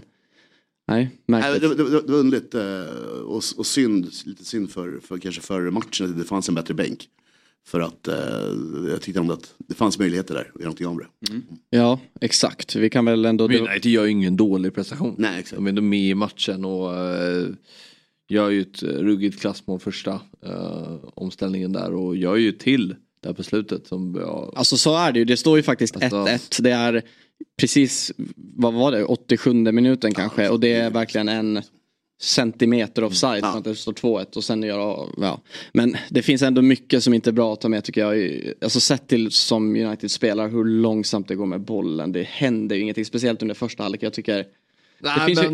Sen kommer den, det är ju omställningarna, och visst man har en spelare som Rashford när han väl får den i fart. Eriksen gör ju det perfekt och så en bra boll, men det finns ju ingen progression egentligen från fjol. Inga framsteg. Eller betyder det? Eriksen var jobbet där med passen och sen direkt när han bort sig på målet, var ju väldigt intensivt från honom där. Han liksom han syntes mycket ett tag runt ettat där. Men annars var det inte så mycket konstigheter egentligen. Det var väl, alltså Liverpool vann ju väldigt väldigt enkelt, vilket många inte trodde. Men oddsmässigt så var det ju en ganska helgen var vad den var helt enkelt. De stora lagen vann. Så vet jag inte vad det var. Chelsea vann inte, va? Nej, men det ska sanningen fram, så tror jag att jag tycker inte den var inte helt galen alltså att lira på. Det ser inte jättebra ut där borta på The Bridge. Och sen tycker jag jättesynd om Luton där i fredags, för det tycker jag var straff. Det var konstigt igen. Och sen den här, nu börjar man komma igång med domarsnacket, men Citys mål där, när han nickar mellan benen på Ake, är det väl? Ja. Men får jag bara... Det är offside, väldigt konstigt. Tänkte ni på en grej med United-Arsenal-matchen? Att det är två då situationer som där man väntar på VAR-beslutet då. Det är både Garnachos mål och sen Rice mål. Nu när man vet att spelarna vet att de kommer bli granskade, så är det ganska lätt att se på deras skådespeleri vad de själva tror. För Garnacho kändes väldigt osäker själv när han gick på 4. Medan Rice var så här. Alltså, sen var det ju inte... Alltså, svenska kommentatorerna sa ju så här... Det om de ska kolla på hans. Och det var ju inte det de kollade på. Exakt. Men hade det varit han så kändes det fortfarande som att Rice... Han var väldigt säker på att det var mål. Och Garnacho var väldigt säker på att det kanske inte var mål. Det tycker jag är kul med, de vet själva att de har kameran på sig liksom. Ja, det såg man ju verkligen. Och jag tycker nästan man såg mer på medspelarna än Garnacho själv. För hade de varit mer på, då hade han gått lock. För han fortsatte ändå efter och började köra med publiken när alla spelare hade gått därifrån och kysste klubbmärket. Man fick ju dålig vibe direkt. Tyvärr. Det kändes fel direkt faktiskt. Ja. Men också att jag vet inte nu hur illa det var med Lindelöf som gick av. Och sen Nicky Martinez av. Och att Manchester United år 2023 avslutar matchen med Johnny Evans och Harry Maguire. Alltså att man skulle vara i den situationen. Alltså om någon hade sagt det för några 5 år sedan hade man ju bara skrattat. Är det Evans som blir uppsnurrad där i slutet, eller? När han glider. Nej, det är Dalot. Men touchar mig på Evans. När Jesus gör sista mål, som bara glider. Men exakt, Rice mål, den styrs ju på Johnny Evans. Yeah. Och men det är ju också så här, varför går ingen på honom? Han står ju där. Alltså, det är så uselt. Men alla, förlåt att jag babblar så mycket, men alla på Twitter var så här: hur fan kan United ställa upp en mittback? Det är deras fjärde och femte alternativ. Ja, det är jättebra att ha så bra spelare så långt nerliggande. Det är väl bara, det har bara blivit så att det blivit 4 skador. Kapten i England. Ja, men det är ju bara det att allt skiter sig hela tiden. Ja, men det är klart. Ja. Och det är ju samma sak med den här vänsterbackspositionen nu. De plockade ju in Region här nu på deadline day. Det är väl en lösning som är okej, men det är ju bara sorgligt att man hamnar där man hamnar. Ändå med de pengarna och så. Vem ska man tagit då? Nej, Ashley Young. Ja, han ska vi precis på för även. Nej, men man måste nämna Fergusons hattrick också i Brighton, verkligen. Som den typ 3:e yngsta kanske. Han är väl 18. Han fyllt 19. Ja, det är liksom Fowler, Owen har några stycken och så är det någon mer tror jag. Och sen är det han. Så men snyggt. Och sen Newcastle kommer få rätt tufft alltså. Tonalis storhet folk pratar om. Ska vi prata mer om? Han slöar rätt bra på alla målen. Väldigt. Ja, men det är väl det första när han bara så här vickar ut den. Ja, den är otrolig. Alltså. Och då ska de in i den där Champions League-gruppen också. Ja, jag tror att jag vet inte sån, men man pratar mycket om skillnaden mellan England och Italien. Det där kan du inte hålla på med. Nej. Det kommer inte att bli bra. Panditsen snappar upp det väldigt fort. Bra! Så här slår vi fast att Tonali, superflopp. Nej, det gör vi inte. Jo, det gör vi. Men försvarsspelet måste jag jobba på. Bra. Nej, men det är en flopp. Året i alla fall. Och Tottenham rullar på också. Ja, underbart. Det är mitt nya, jag håller på Arsenal med skit. Det är Tottenham med mitt nya lag. Ange Prostesugglo, vilken tränare. Ja. Men, alltså, det är vanligt att man har två favoritlag och det är Tottenham och Arsenal. Ja. Ja. Det, man ser lite likheter med Stocksund. Stocksund vinner 7-3, Tottenham vinner 5-2. Nej, alltså... Nej, någon skarpt. Mm. Sista då var, jag tycker Burnley känns som en liten flopp. Jag tror att vi alla trodde, hade dem högre. Mm. Men det känns som de inte alls. Ja, men sett hela den här Winnie Ball och hur de bara körde över allt och alla i Championship i fjol. Att man nu inlett med, har 0 poäng. Om man släpper naiviteten under landslagsuppehållet kan det lösa sig. Men om fortsätter vi så här kommer det gå åt skogen. Ja. Vilka tycker du landslagsuppehållet kommer lägligast för då? Oj, bra. Ja, men kanske de här liksom, Newcastle, Burnley, Chelsea behöver alltid ha något att göra. Liksom, så det är väl dem. Det är svårt. Mm. Sen självklart, de här Everton, de här riktiga krislagen, behöver ju verkligen recoup. Då har vi lite långtidsspel då. Exakt, jag tänkte precis komma in på det. Bara snabbt, hur gick det på stryket egentligen? Ja, det var ju ingen som hade trätt och rätt. Nej. Det var ju en otroligt svår rad. Det var ju... Det var och det var jackpot också. Jag tror att många av oss som tippar mycket gissar på att den som kan vinna nu är ju en som en stående rad. För att det fanns ingen logik i de här resultaten. Så att det blir en superjackpot under landslagsuppehållet då, så att säga. Jag tror att jag fick sämst av mig, Sabri och Jesper. Jag fick 6 eller 7. Oj. Ja, jäklar. Så att, det var en specialrunda. Mm. Men nu då? Du har tagit ut några långtidsspel apropå Champions League då. Ja men precis, kanske man vill se vilka grupper de här lagen är med i också kommer jag på. Men jag tror faktiskt det finns en grafik på grupperna så då kan vi också vi kan få upp dem bakom oss på den skärmen. Men vi kan väl börja med, du har i alla fall som vinnare av hela turneringen har du plockat fram Real Madrid va? Satt här för ett år sedan och sa samma sak och jag tycker att man får väldigt mycket betalt för dem. City till 300 pengarna eller 280 eller någonting, det är ju jättetråkigt. Sen är det Bayern München och sen är det Real Madrid. Då tycker jag att Real Madrid till 9,50 är ju roligast att sitta och trycka på. Och Jude Bellingham show fortsätter ju. Vi gjorde på tilläggsid igen. Ja. Liksom, man går in på flashscore och kollar på hans liksom. Det är en boll på varje match. Mm. Ja. Är det de bäst spenderade yardsen i år? Jude Bellingham och Declan Rice? Eller än så länge? Jude Bellingham bara. Alltså. Ja. Declan Rice, alltså det är ändå... kryss mot Fulham och sådär. Visst. Han är bra han har kommit in i det Declan Rice. Bra. Ja, jättebra. Men alltså, det kommer att bli bra i långa loppet. Men än så länge är Jude Bellingham by far det bästa. Ja, som, ja. Det är som förra årets Håland. Det är mål och hjälte. Och han är 20 år fortfarande. Mm. Så att Real Madrid 950 tycker jag är jättebra. Någonting att köra på. Och sen så har vi då PSG och Benfica som gruppsegrare. Och jag tycker PSG i den här gruppen med Newcastle till 2-10 är, det tycker jag är jättebra. Mm. Det är alltså Dortmund och Milan också och precis. Newcastle, ja. Jag ser inte att något annat lag än PSG borde vinna den gruppen. De är ju lite schabbliga i Champions League. Men tar sig vidare tror jag de gör och sen får de stryk som vanligt. Och sen är det som vanligt med de här politiska lagen att de är väldigt högt prisade, både Porto och Benfica.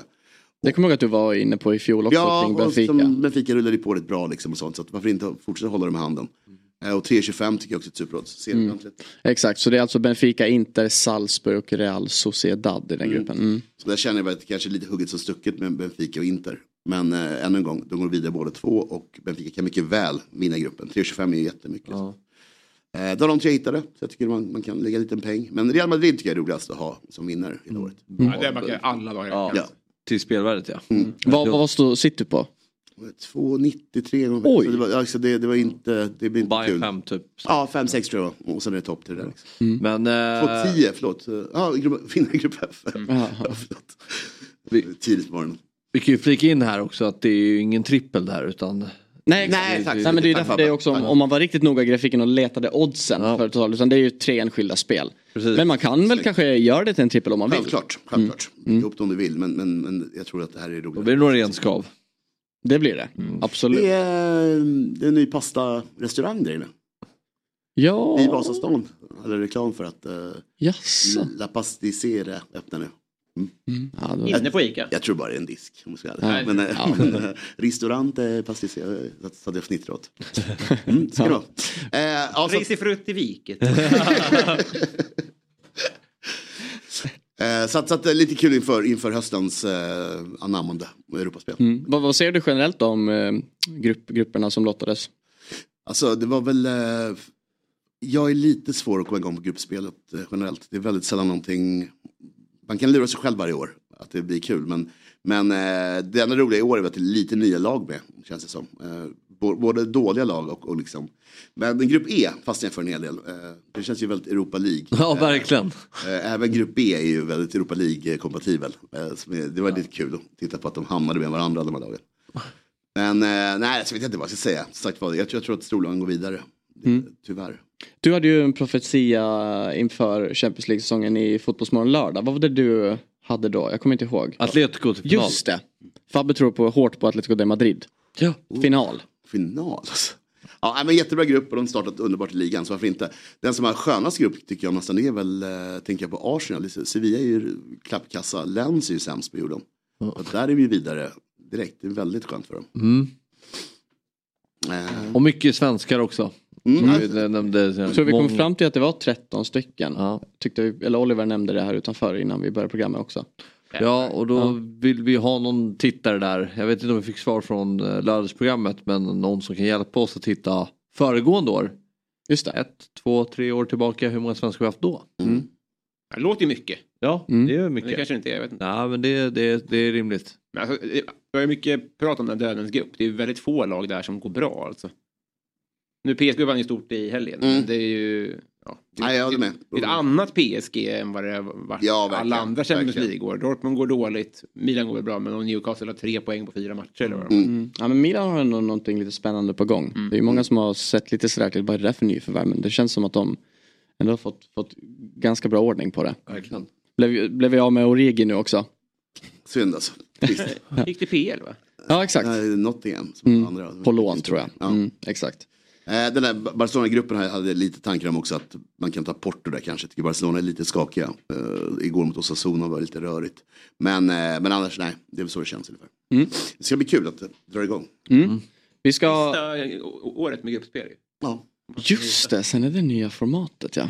Kanske en Saudi-lag med. Ja. Ja, just det, vi ska alldeles strax ha med oss matchhjälten från stora skrällen på Stora Valla. Ja. Men innan det kanske vi kan, eller vi kan ju säga som så här, att om man vill höra ännu mer Premier League-snack, vad ska man göra då? Ja, men då lyssnar man på Big Six, vår podd om engelsk fotboll och Premier League här på Dobb-TV. Spelas in idag. Japp, exakt. Eller exakt. Den ligger ju inte på Dobb, den ligger ju fritt där alla andra poddar finns. Ja. Men den görs ju av oss på Dobb. Exakt, det är ju Jesper och Björn som ska sätta oss. Jag tror de ska sätta sig här efter vi är klara faktiskt och spela in. Så den kommer ju ut strax efter lunch. Så det är bara tune in. Och sen så är det såklart Eurotalk senare idag. Och då kommer det ju bli ännu mer snack om den internationella fotbollen. Myggan kollar Englandsdelen. Ja, den stänger vi av. Exakt. Robin kollar hela. Ja. Bra. Och så rullar det ju på som vanligt under hela veckan. Det är fantasy och det är 08 fotboll och...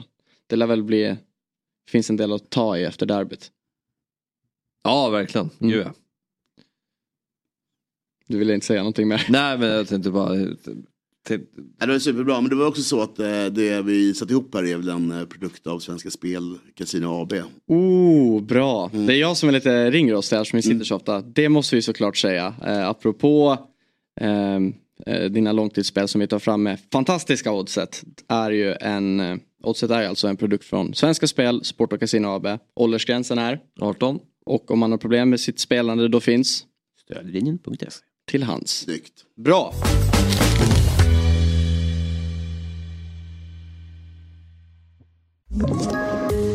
Tips från Podplay. I podden Något Kaiko garanterar röskötarna Brutti och jag Davva dig en stor doskratt. Där följer jag pladask för köttätandet igen. Man är lite som en jävla vampyr. Man har fått lite blodsmak och då måste man ha mer. Udda spaningar, fängslande anekdoter och en och annan arg rant. Jag måste ha mitt kaffe på morgonen för annars är jag ingen trevlig människa. Då är du ingen trevlig människa, punkt. Något Kaiko, hör du på Podplay. Därför är gardinerna. Vi ska få prata med en matchhjälte. Hans 1-0-mål räckte till 3 oerhört viktiga poäng för Degerfors när de regerande mästarna BK Häcken besegrades på Stora Valla. Vi säger god morgon och hjärtligt välkommen till Fotbollsmorgon Elias Boussayen. God morgon, god morgon. Är du en av de Degerfors-spelarna som bor i bruket eller hänger du till i Örebro eller är det Karlskoga? Jag bodde i bruket första halvåret. Men det där halvåret fick räcka. Så men nu bor jag i Karlskoga och det är väl inte mycket. Det är större i alla fall. Mm. Har du en pizza eller någonting på menyn på Bosna? Inte än. Jag hoppas på det innan jag slutar Degerfors. Ja, jag och Viktor var där i samband med premiären mot Halmstad. Då reagerade vi på att Pavlovic redan hade fått en pizza uppkallad efter sig. Ja, det är ju sjukt, eller? Ja. Det är sjukt, men ja, vad ska man göra? Nej, så är det ju. Vi pratade ju med Alexander Axén här tidigare om matchen mot Häcken och han var ju inte såklart lika förvånad över resultatet. Jag menar, sett till att det förra veckan beskedet kom ju att er tränarduo kommer att lämna klubben efter säsongen och sådär. Det känns ju som att det fanns 2 vägskäl där. Antingen bara, vad händer nu? Eller så det blir lite stökigt och kaosigt i gruppen. Eller så bara sluter man ihop sig och bara kör. Och det känns ju som att det var det senare som har hänt i klubben. Ja. Såklart var man lite så vad hände nu när man kom till träningen i måndags och efter allting kom ut på medierna. Alltså, men egentligen har det inte varit så stor sak som medierna har blossat upp det, utan vi snackade lite om det i måndags och sen så har träningarna varit exakt som vanligt som alla andra veckor. Nej, inget speciellt. Så skulle jag vilja säga att alltså, tränarna har ju varit här nu i typ 20 år som spelare och tränare och jag vet inte om detta är de sista matcherna. Det kan ju vara så att de också tränar nästa år. Det vet vi egentligen inte. Nej. Men det hade ju också varit fint att få ett fint avslut för dem. Om det skulle vara deras sista matcher. Mm. Hur blev du firad? Eller hur firade ni segern då? Du som matchhjälte. Blev ni kvar i bruket och Bosna eller blev det hemåt? Men alla var ju helt slut alltså efter matchen, så det blev att åka hem och så tog en öl och en Ben och Jerry och sen mötte till det. Fan vad trevligt. Ja, vilken kombination ändå. Ja, ni borde testa det i världsklass. 100 gånger. Så jävla gott. Vi pratade precis med IFK Göteborgs målvakt Adam Benediktsson som berättade att han hade en lite annorlunda matchuppladdning. Att han sover gärna max 8 timmar och om man får välja själv så stiger han upp först 4 timmar innan matchstart. Det vill säga att är det sen match då behöver han ju gå och lägga sig på morgonen nästan och sova. Vad har du för rutin? Samma eller? Alltså innan, absolut inte. Alltså länge sedan så hade jag en jäkla massa rutiner, men till slut märkte jag bara att det där stressade ihjäl mig för jag skulle hinna med allting innan matchen.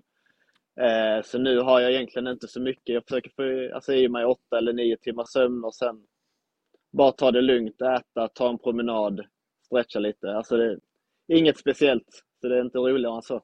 Ingen Ben och Jerry öl innan matchen? Nej, det får man ta efter. Det är det som är motivationen till att vinna matcher. Är det ölen först eller glassen först? Tillsammans ihop, det är det som är det hela. Du gör en smoothie va? Vilken smak gäller då till ölen? Allt funkar inte kanske, eller? Nej, men ljus lager är väl det bästa, känner jag. Ja. Mm. Igår, vi brukar också få ett litet flak öl efter matchen. Mm. Med någon öl hem och så. Ja. Mm. Det syntes inte till när jag och Fabbe var hos er mot Halmstad. Då var vi faktiskt i omklädningsrum efter matchen. Jag såg inte någon bärs då alls. Ja. Det var bara massa energidrycksflak överallt och tomma burkar. Men det kanske är någonting som kommer fram här på hösten. Det kommer efter ett tag. Vi kan inte när det är seger och sång och sånt. Nej, jag fattar. Mm. Men hur, apropå då att Häcken som ändå kom från att tagit sig till Europa League-spel och ja, men man hade ju blivit av med sin stora stjärna i Sadik och sådär. Var det mycket någonting ni pratade om i matchuppladdningen, att det här är verkligen någonting vi kan, ja, men, att det är verkligen perfekt timing för er och att de kommer på besök?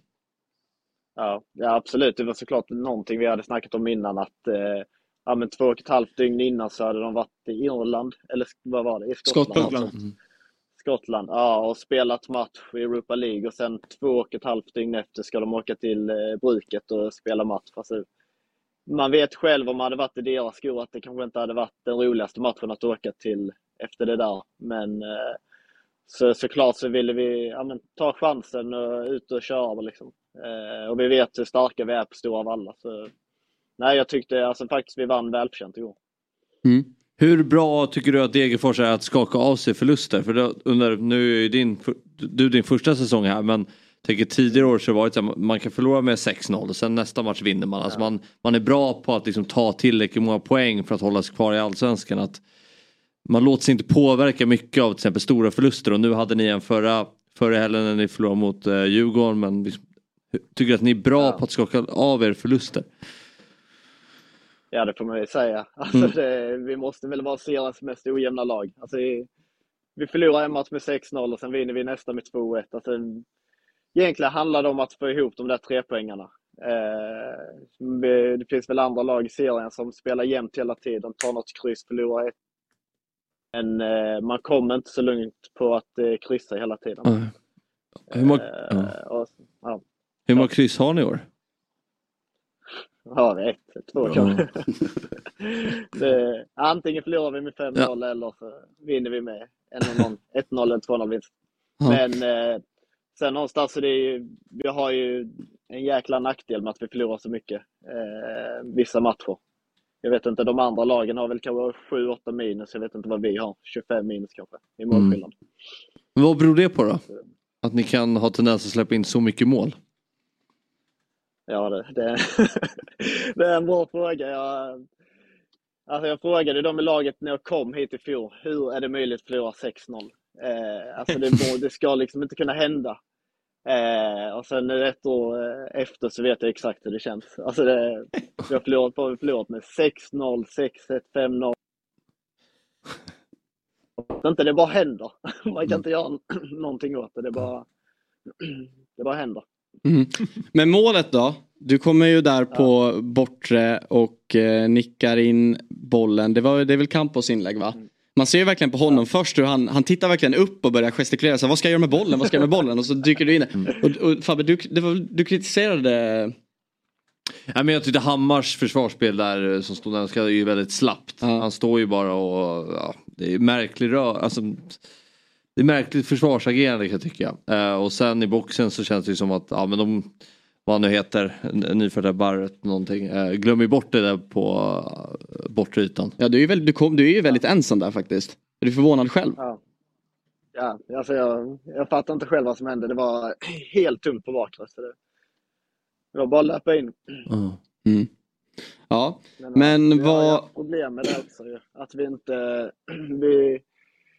Vi skapar mycket läge, men vi löper inte i box eller fyller inte på boxen tillräckligt mycket. Men det tycker jag vi gjorde denna matchen. Och då dyker det alltid upp alltså något läge. Mm. Är det skönaste målet du någonsin gjort? Det måste det vara. Men assisten mot Malmö var nog skönare. Sista matchen i fjol. Men ja, det måste det nog vara. Sen gör jag inte jättemånga mål heller. Så nej, det var det. Vad är det skönaste målet du har gjort? Jag vet inte. Det blir inte så många heller.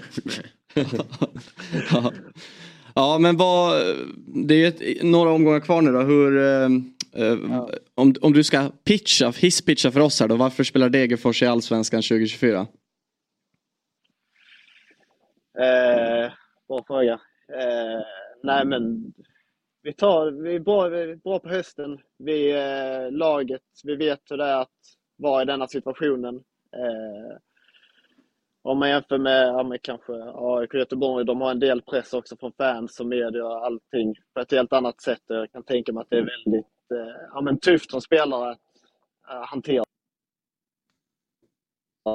Det talar väl till vår fördel, men sen samtidigt det vände väldigt snabbt. Hade vi vunnit mot Göteborg för 2 veckor sedan, då hade vi nästan varit inte klara, men det hade sett väldigt bra ut. Och det kommer en sån match nu mot AIK om 2 veckor.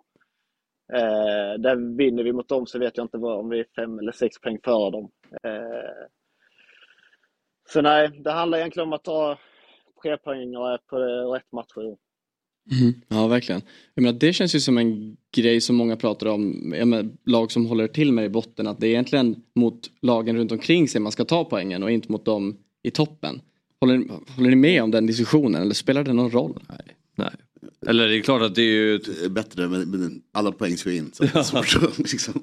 Ja, för jag menar, jag kan bara tänka mig för er som grupp, om man slår Häcken som regerande mästare och tagit sig till Europa League och miljonerna bara rullar in, om man kommer därifrån med 3 poäng kontra om man kommer med 3 poäng från en match mot kanske Halmstad eller Sirius eller Varberg, det känns ju som att man måste sväva på moln på ett annat sätt kanske. 3 poäng mot en konkurrent i botten är väl mer bara ja, vi tog oss härifrån och vi löste det.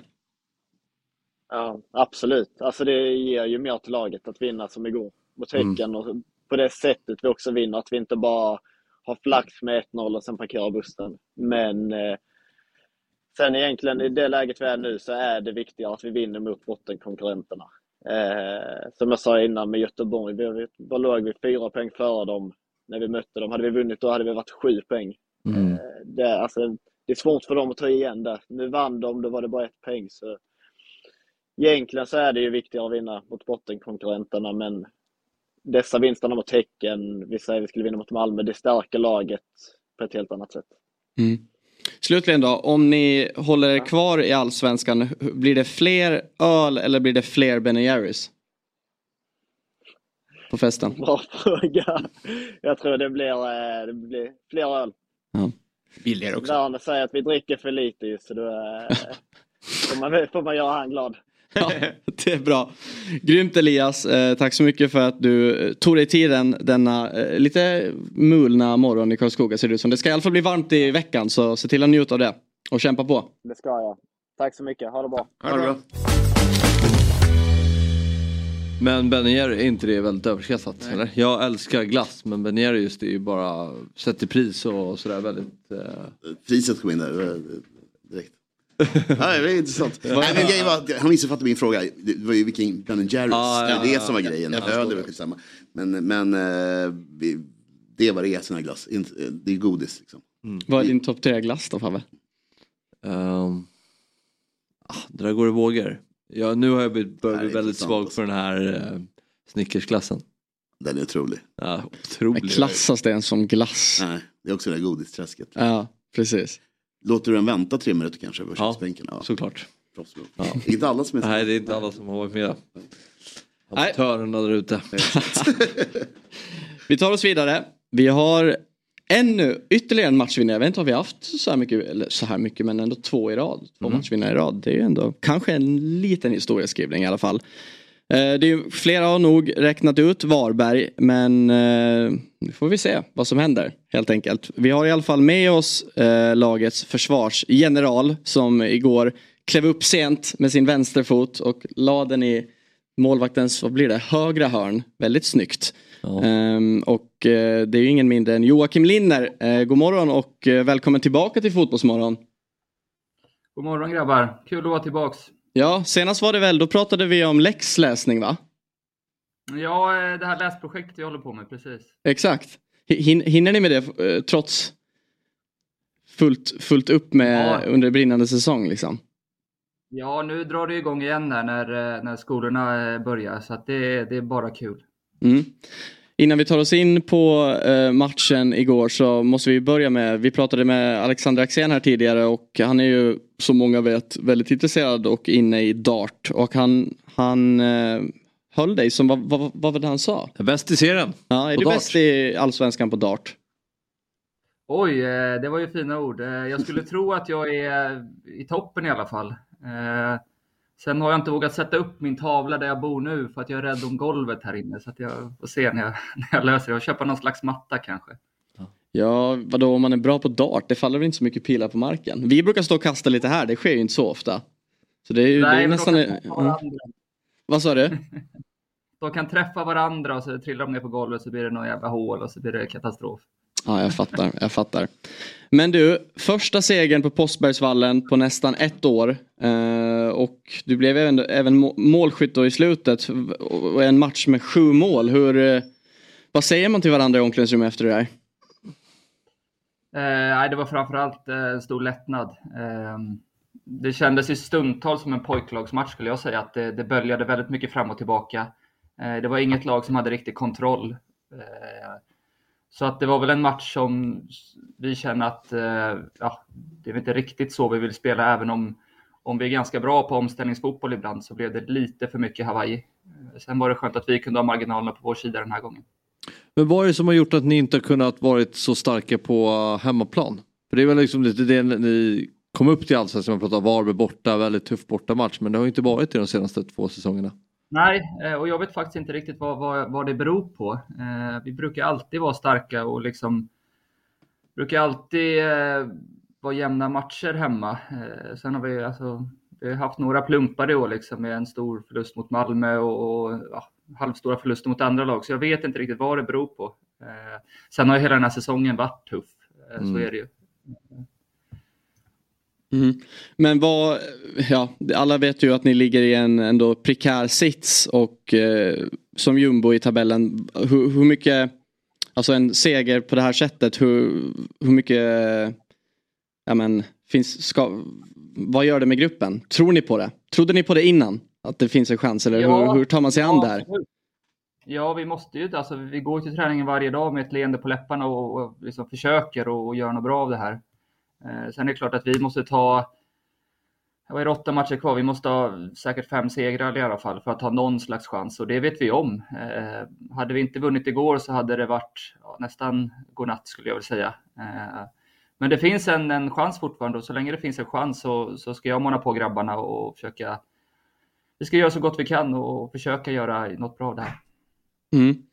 Och om man bara går tillbaka så, Jocke Persson lämna klubben och sådär, hur togs det emot i spelargruppen? Kom det från ingenstans, eller var det någonting som kändes, var det en förändring som du kan känna behövdes? Ja, alltså först och främst så kom det väl någonstans från ingenstans, och det var rätt oroligt under den perioden, skulle jag säga. Sen med facit i hand så fick vi in en ny röst, och det var kanske det vi behövde för liksom att någonstans hitta tillbaka till glädjen till fotbollen. Så att Jocke har gjort fantastiskt bra med Varberg under längre tid, men det kanske var nödvändigt med en ny röst också. Mm. Mm. Att det blir landslagsuppehåll nu då, vad kommer tycker du liksom, kommer det lägligt för er när ni tar 3 poäng här? Ja, alltså både och, skulle jag säga.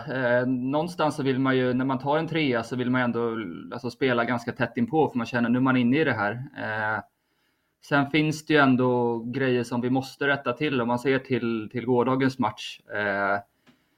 Det var ju ganska svängigt, och hade inte vi haft marginaler på vår sida så hade de kunnat gjort ett 4-3 mål kanske istället. Och så att det, ja, jag skulle säga att det kommer hyfsat lägligt ändå. Mm.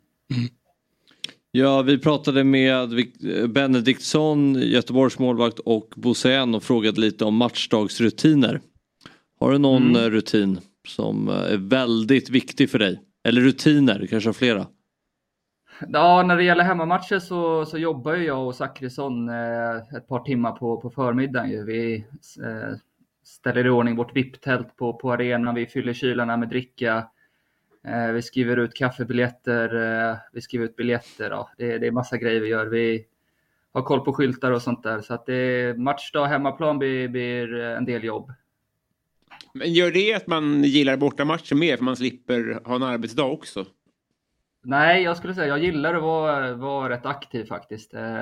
Det värsta jag vet är att ha en vardagsmatch klockan 7 borta och bara ligga i någon hotellsäng och försöka få tiden att gå. Det uppskattar jag inte riktigt. Det känns som den gamla skolan fotbollsspelare. Det känns som att alla älskar att ligga på hotell och bara vila hela tiden.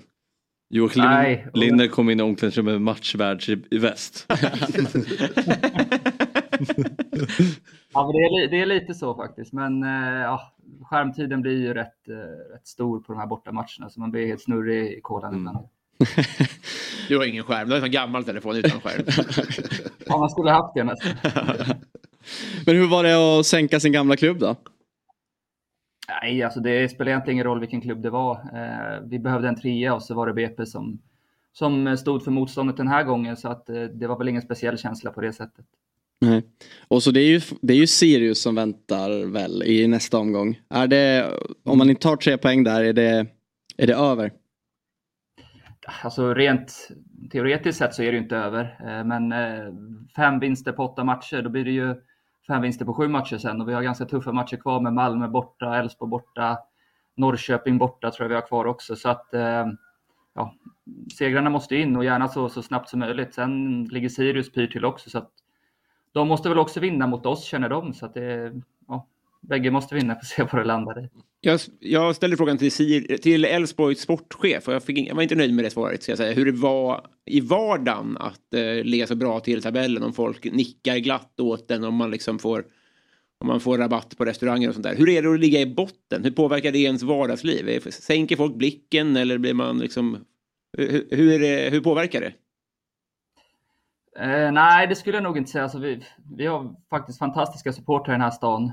Och det känns som att de stöttar oss fast vi ligger där vi ligger. Sen det är klart, har vi förlorat så kanske inte jag går till ICA som jag brukar handla på, utan då får jag kanske skita i att handla den dagen. Menar du det? Det blir mycket fotboll. Ja, så är det. Det blir mycket fotbollssnack ju. Sen är det ju positivt ändå.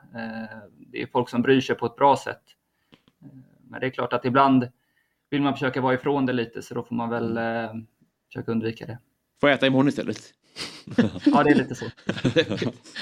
Ja, exakt. För det finns väl inte kanske samma möjligheter att beställa saker med leverans i Varberg som det kanske gör i större städer.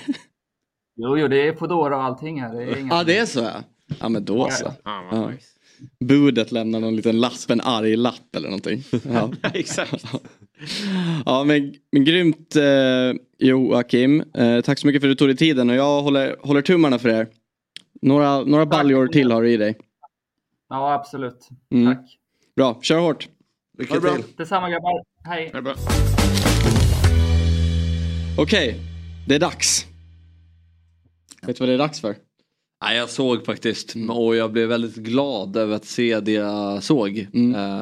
Det här är man ju taggad på. Det är ju Robins lista! Som lyser lite med sin frånvaro, men nu är den här. Nu jävlar den här. Så här är det. Nu är fotbollssäsongen i högsta grad igång. Ja. Det kan bli lätt då, tänker jag, att man hamnar in i de här hjulspåren. Det är bara matcher. Det är bara att analysera resultat och snacka upp matcher. Och så här. Då kan det vara bra då och då att sticka upp fingret i luften och komma lite tankar för dagen om den moderna fotbollen. Kanske få lite nya perspektiv. Kanske tänka på lite andra sätt. Det är min 5-öres försök till det i alla fall. Och då ska jag ta fram mina anteckningar så att jag inte säger fel här. Och vi ska då börja med... Ja, här är bara en tanke. Jag vet att vi har pratat mycket om Viaplay, gå på knäna och... Det är en tuff bransch att ha sändningsrättigheter i. De är belånade upp till tårna och folk måste gå på dagen och sådana där grejer. Jag fattar det. Pengarna måste in. Och så här, man betalar ju massa pengar och ändå är det reklam och sånt där. Det är lugnt. Jag köper det. Men jag bara, skulle det kunna vara ett konkurrensargument att man som sändande bolag bara... Så här, vi kommer inte ha de bästa experterna. Vi kommer ha mycket reklam och sånt där. Men om vi får rättigheten, då kommer ni kommer slippa att kommentatorn under pågående spel säger: glöm inte att titta på Över Atlanten. Det är en ny säsong av Wahlgrens värld här. Jag hör dig. Stjärnorna på slottet är tillbaka. Alltså det bryter fjärde väggen för mig så himla mycket. Under match. Det är fan ovärdigt att det dyker upp. Det är som TV-shop börjar. Sluta göra reklam för andra produkter. Jag har betalt för den här produkten. Som TV-shop börjar. Ja. Det alltså... Och så när det kommer upp på liksom under matchen. Aha, på kortsidan. Jag tänker ju alltid så här, som att jag gillar ju ändå lite tekniskt och produktionsbak. Jag tycker det är lite snyggt på något vis, men jag hör ju vad du säger. Ja, men hade det stått Johnny Safter, bryr mig inte, gör reklam. Nej. Det är inte det som är problemet. Men alltså, kommentatorn då har ett jobb. Och det är att prata om den här matchen, inte om vilka program som kommer sen. Nej. Skaffa hallå. Jag blev lite besviken, för jag trodde du var inne på studio där. Ja. Då trodde jag att du skulle presentera en alternativ studio för Viaplay. Aha, så okay. Lite billigare variant. Vi har inte bästa experterna. Har vi någonting på uppstuds då? Vad är det? Magkänsla, vilka som har låg faktur. Brant är bra för Viaplay. Ja, verkligen. Ja, verkligen. Det är perfekt. Hoffman är dyr. Hoffman. Ja, men vadå? Vi ska gissa nu vilka som har låg faktura bara. Och som ändå är bra. Så mycket pengar. Hur vet man det? Bara nej, kanske inte. Kortkvalitet. Ja. Jättesvårt att veta vilka som är villiga. Ja. Nej, men Hoffman kan vara en framtida programledare. Det tror jag. Det är perfekt. Vad sa du? Jag hade slängt in friken. Jag tyckte du sa att jag hade slängt grafiken. Då är vi på samma. Pratar om samma saker. Ja.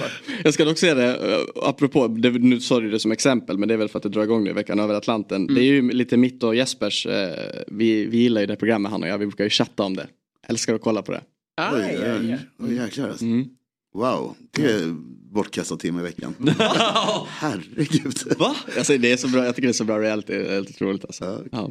Ja, vi ska inte fastna i det. Första året hade de ingen följebåt eller? Men du får stryka med hela gänget. Ja, men har de det nu då? Ja, de går en liten båt bakom där de byter av varandra. Annars måste vi jobba dygnet runt. Ja, just det. Stört. Nästa punkt. Ja. Många är vi som... Jag tillhör nog Janne-försvararna i relativa mått. Så här, och det är nog för att det är mycket så att jag är konflikträdd. Och... men du vill ändå ha VAR. Ja. Ja, men jag tror att jag blir ledsen när folk säger sparka Janne. Alltså och det är bara magkänslan. Han känns som en släkting på något sätt. Så här. Att alla ska förtjäna på jobbet. Men det blev ju lite magstarkt nu när han var ute på sin lekprogramsturné här.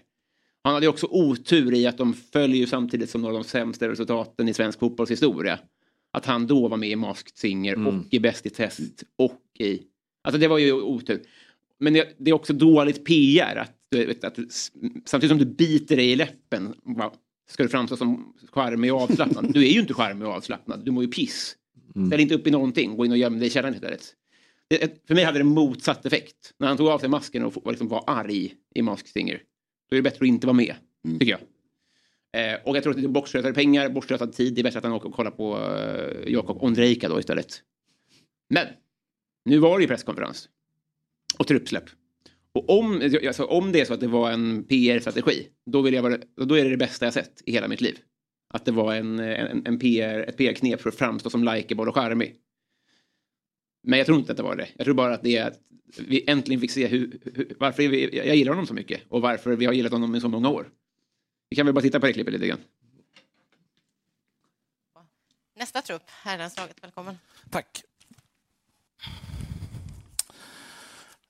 Börjar med att säga att jag har spilt ketchup. Så inte undrar vad det är. Nej, det är ingen ljud här nu. Men det är i alla fall Janne som kommer in på presskonferensen. Och han har en piké. Den ser lite ut som min faktiskt. Ja, jättelik. Och han har en stor... Nu. Tack. Börjar med att säga att jag har spilt ketchup. Jag undrar vad det är. Om vi leker med tanken... Och sen kunde den efter nästa upp Marcus Rodén. Och det är 2007.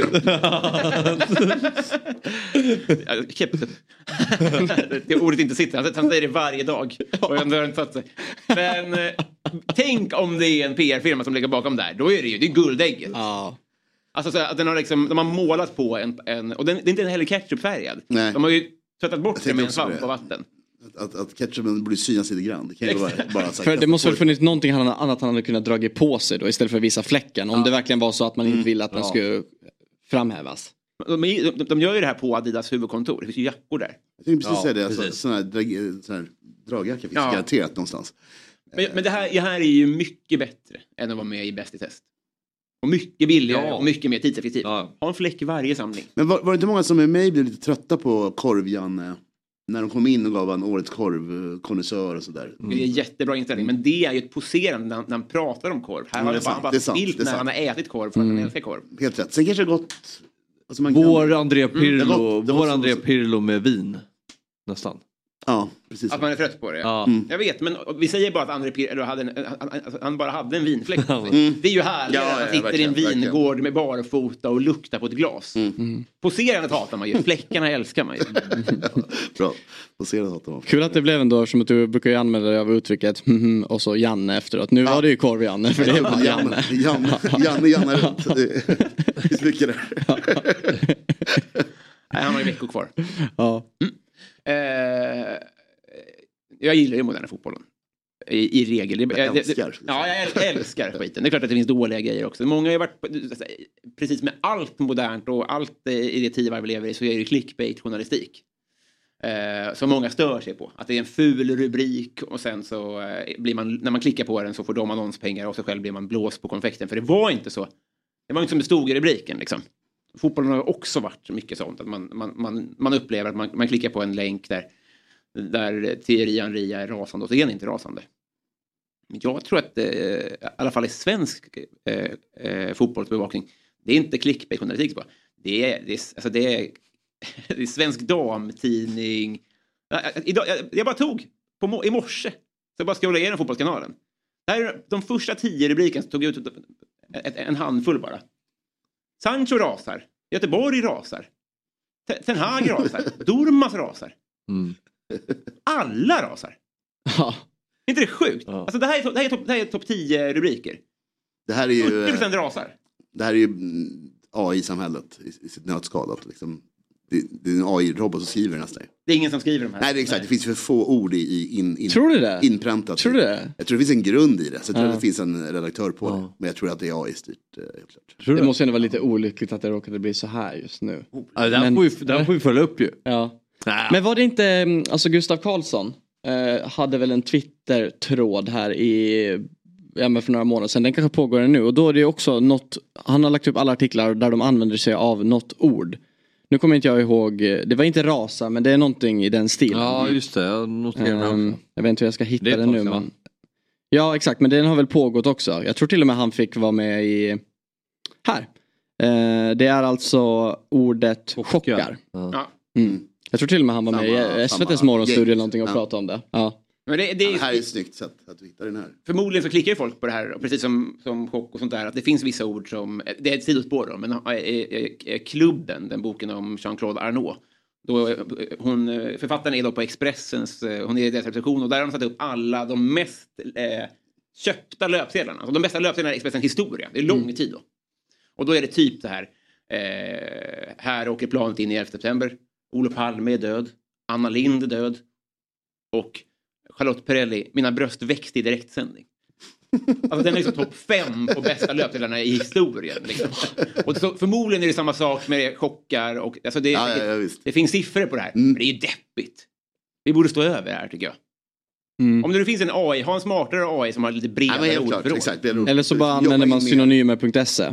Ja, jag ska skriva rasa här nu så ska vi se vad vi får för. Sancho oförstående. Dormas var falsk. Rasa på teorikor där. Delade åsikter kring regel. Just det, är bra. Rasa nu på bortdömt offside-mål. Ten Hag vansinnig mot bortdömt offside-mål. Då har vi den. Jättebra. Klart. Varsågod, där har ni ju synonym party. Ja. Men är det inte AI så är det väl som du säger någon form av algoritm att det här klickas mest på gissa på. Ja. Och där borde man lägga in fler ord i potten. Men lyssna nu, om ni bryr er om det här, klicka inte på de här. Nej, exakt. Ge dem inte det. Nej. Då kommer det bli ännu mer. Störtar de kull nu mot bortdömt offside-mål. Ja. Ramlar ihop en hög mot. Vad glad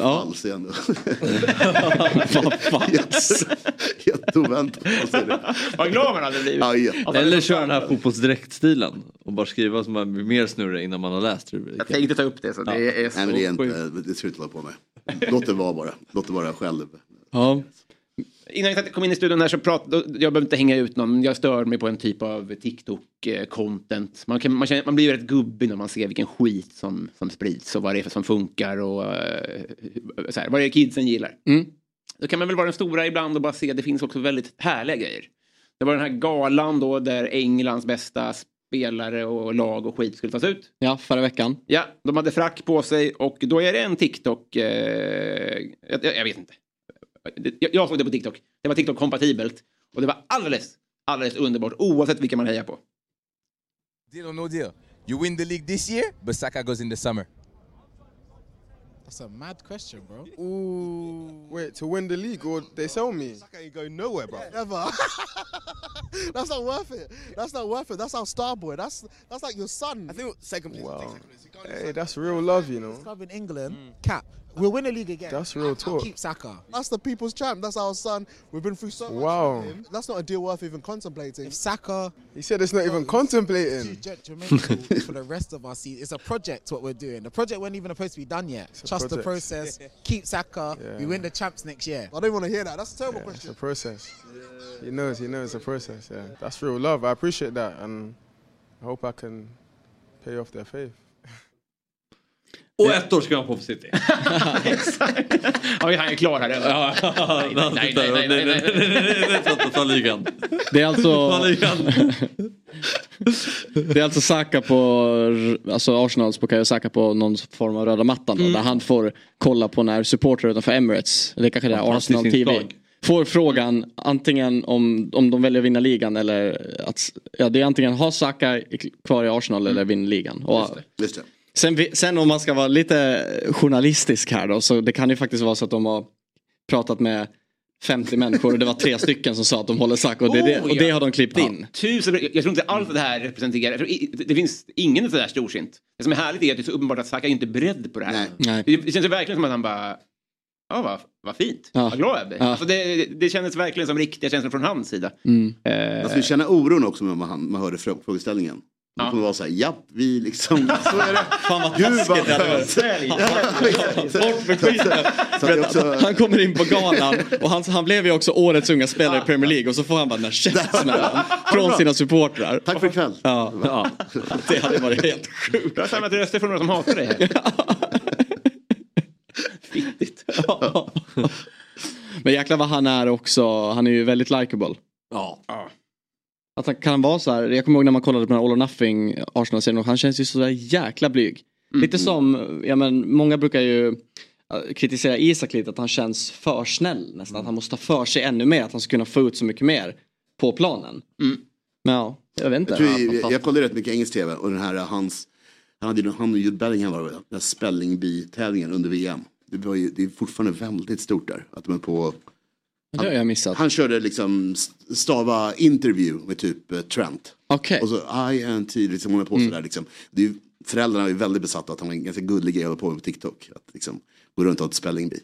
Vad trevligt. Jag har missat. Kanske vi ska köra här någon dag. Får se. Varann. Oj. Skadad. Ja, men också hoppat av landslaget. Han har ju, jag vet inte, det finns säkert fler som håller den här fanan hårdare. Men vilken fana är det ni tänker att jag pratar om här? Han har varit ute och fäktat för någonting den senaste tiden. Ja, just det. Mindre matcher, eller mer matcher. Det är för mycket matcher. Ja, just det. Han, i våras så var han ute, jag skrev ner citat, men då var han ute och för 4 veckor sedan var han ute igen. Han rasar. Varann var falsk. Chockrasar. Uppdatera på motspelschemat. Ja, men Jesper sitter ju också och har ju också varit mycket förresten. Lägg ner ligacupen liksom. Det är, och Varans, det är 60 matcher per år för dem liksom. Och det blir ju inte färre. Man märker ju det. Det är väldigt sällan man hör uppifrån höra det. Men vi får på skrota någon kupp. Ja. Det händer ju aldrig. Det är ju alltid åt det hållet det går. Och de vettiga man pratar med verkar ju vara av samma åsikt. Att bromsar här i tid. Det är farligt. Jag tycker att det ska vara fler matcher. För vi måste rensa ut fåntrattarna som Varann och skala dem i grunden så att han lägger av så vi kan ha det här. Alltså vi bara anlägger det här perspektivet. Sluta gnäll. Alltså det är Byt då. Spring mindre. Alltså att jag inte kan, ska jag säga så här, det är synd om mig. Sätt målchanserna så ni kan rotera. Rotera! Har ni sett en lagbild? Alltså det är 50 pers. Det är så mycket spelare och de får ändå plocka upp underifrån. Alltså, ja, men de är inte tillräckligt bra.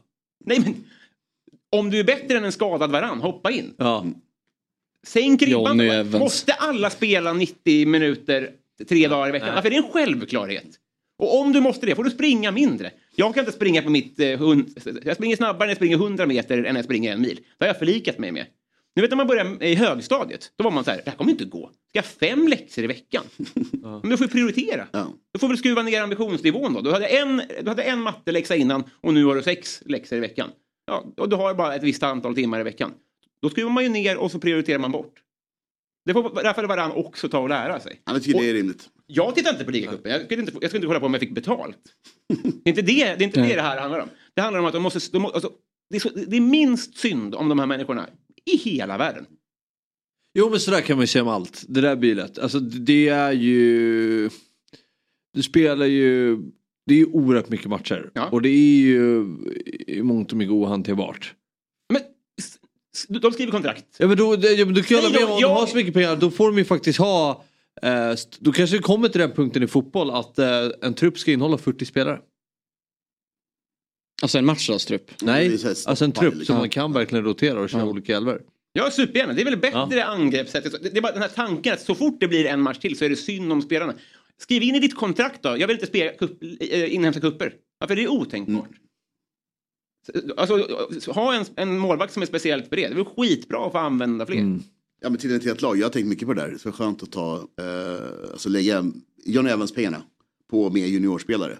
Och så säger jag utåt att vi kör FA-cupen och Liga-cupen med de här killarna. Plus 2-3 bänkspelare kanske. Liksom.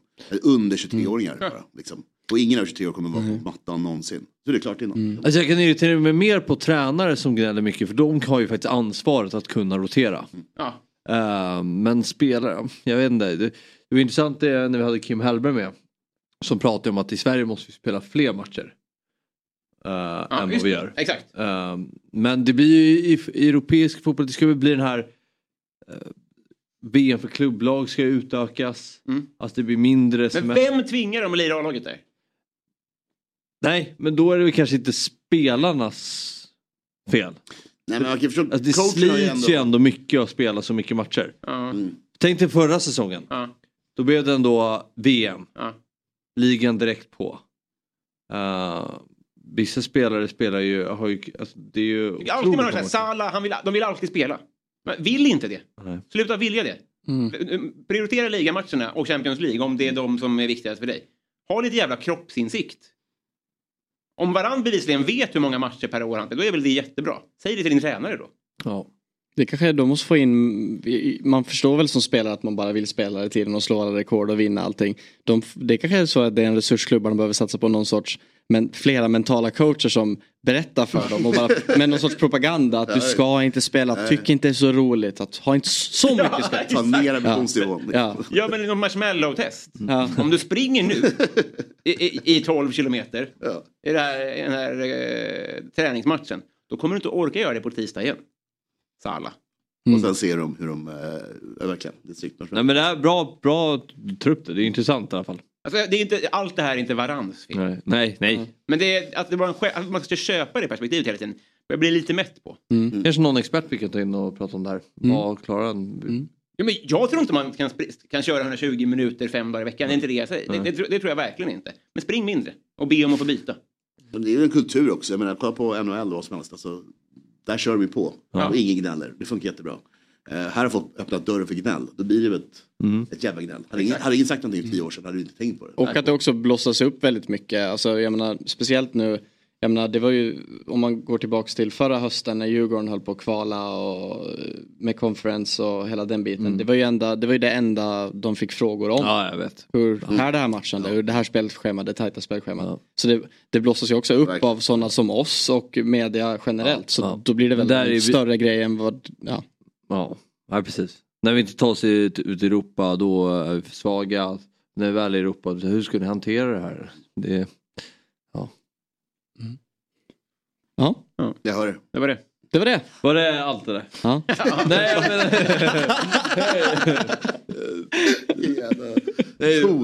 Jag tror det var superbra. Ja, det är lugnt. Men jag vet inte det jag...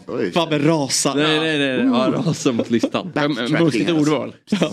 Det var mer bara att det var... Du ville ha med. Nej, men dåligt slut på ett fantastiskt program. Att jag ska prata om att... Ja. Mm. Att... Slut. Och därför undrar jag om Robin hade något mer att bjuda på. Det känns ovärdigt att bjuda på en trumvirvel om man sen missar cymbalen. Mm. Det var därför. Mm. Ja, vi ska runda i alla fall. Väldigt kul att listan var tillbaks. Ja. Mm. Det uppskattar vi. Och tack så mycket för den här morgonen. Tack själv. Ska vi trycka en gång som vi ofta gör, att man ska trycka på prenumerationsknappen om man kollar på YouTube. Det är dags för Woody. Ja, det börjar bli dags nu. Det har ökat lite. Mm. Så, typ 2000 kvar tror jag. Ja, 2000 kvar. Mm. Och det kan vi lösa snabbare än vad man tror. Mm.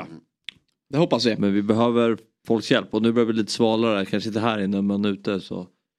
Ja, det ska ju bli varmt i veckan. Så det där blev inget bra. Bra slutkläm. Är det lättare att prenumerera då när det är... Nej, men det är lättare att sitta med en Woody-uniform. Det är inte så varmt för dig. Nu fattar jag. Mm. Ja, jag tycker den borde köpas och hängas upp här. Ja. Hänger du med? Mm.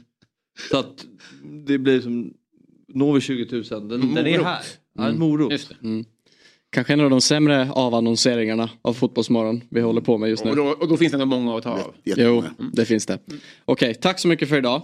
Imorgon är Jesper tillbaks. Jag tror David är ju, han håller ju på med någon pizzeria. Pizza Janne. Han öppnar väl sommarkrogen nu?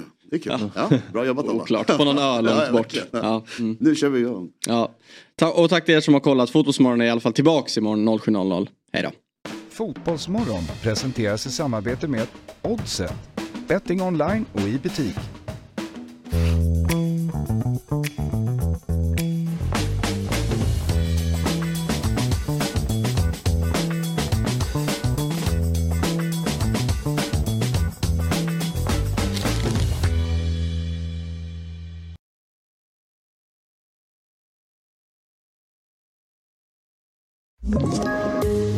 Tips från Podplay.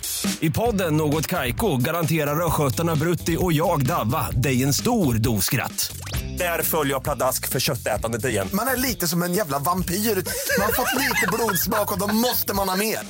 Udda spaningar, fängslande anekdoter och en och annan arg rant. Jag måste ha mitt kaffe på morgonen för annars är jag ingen trevlig människa. Då är du ingen trevlig människa, punkt. Något Kaiko, hör du på Podplay. Därför är gardinerna.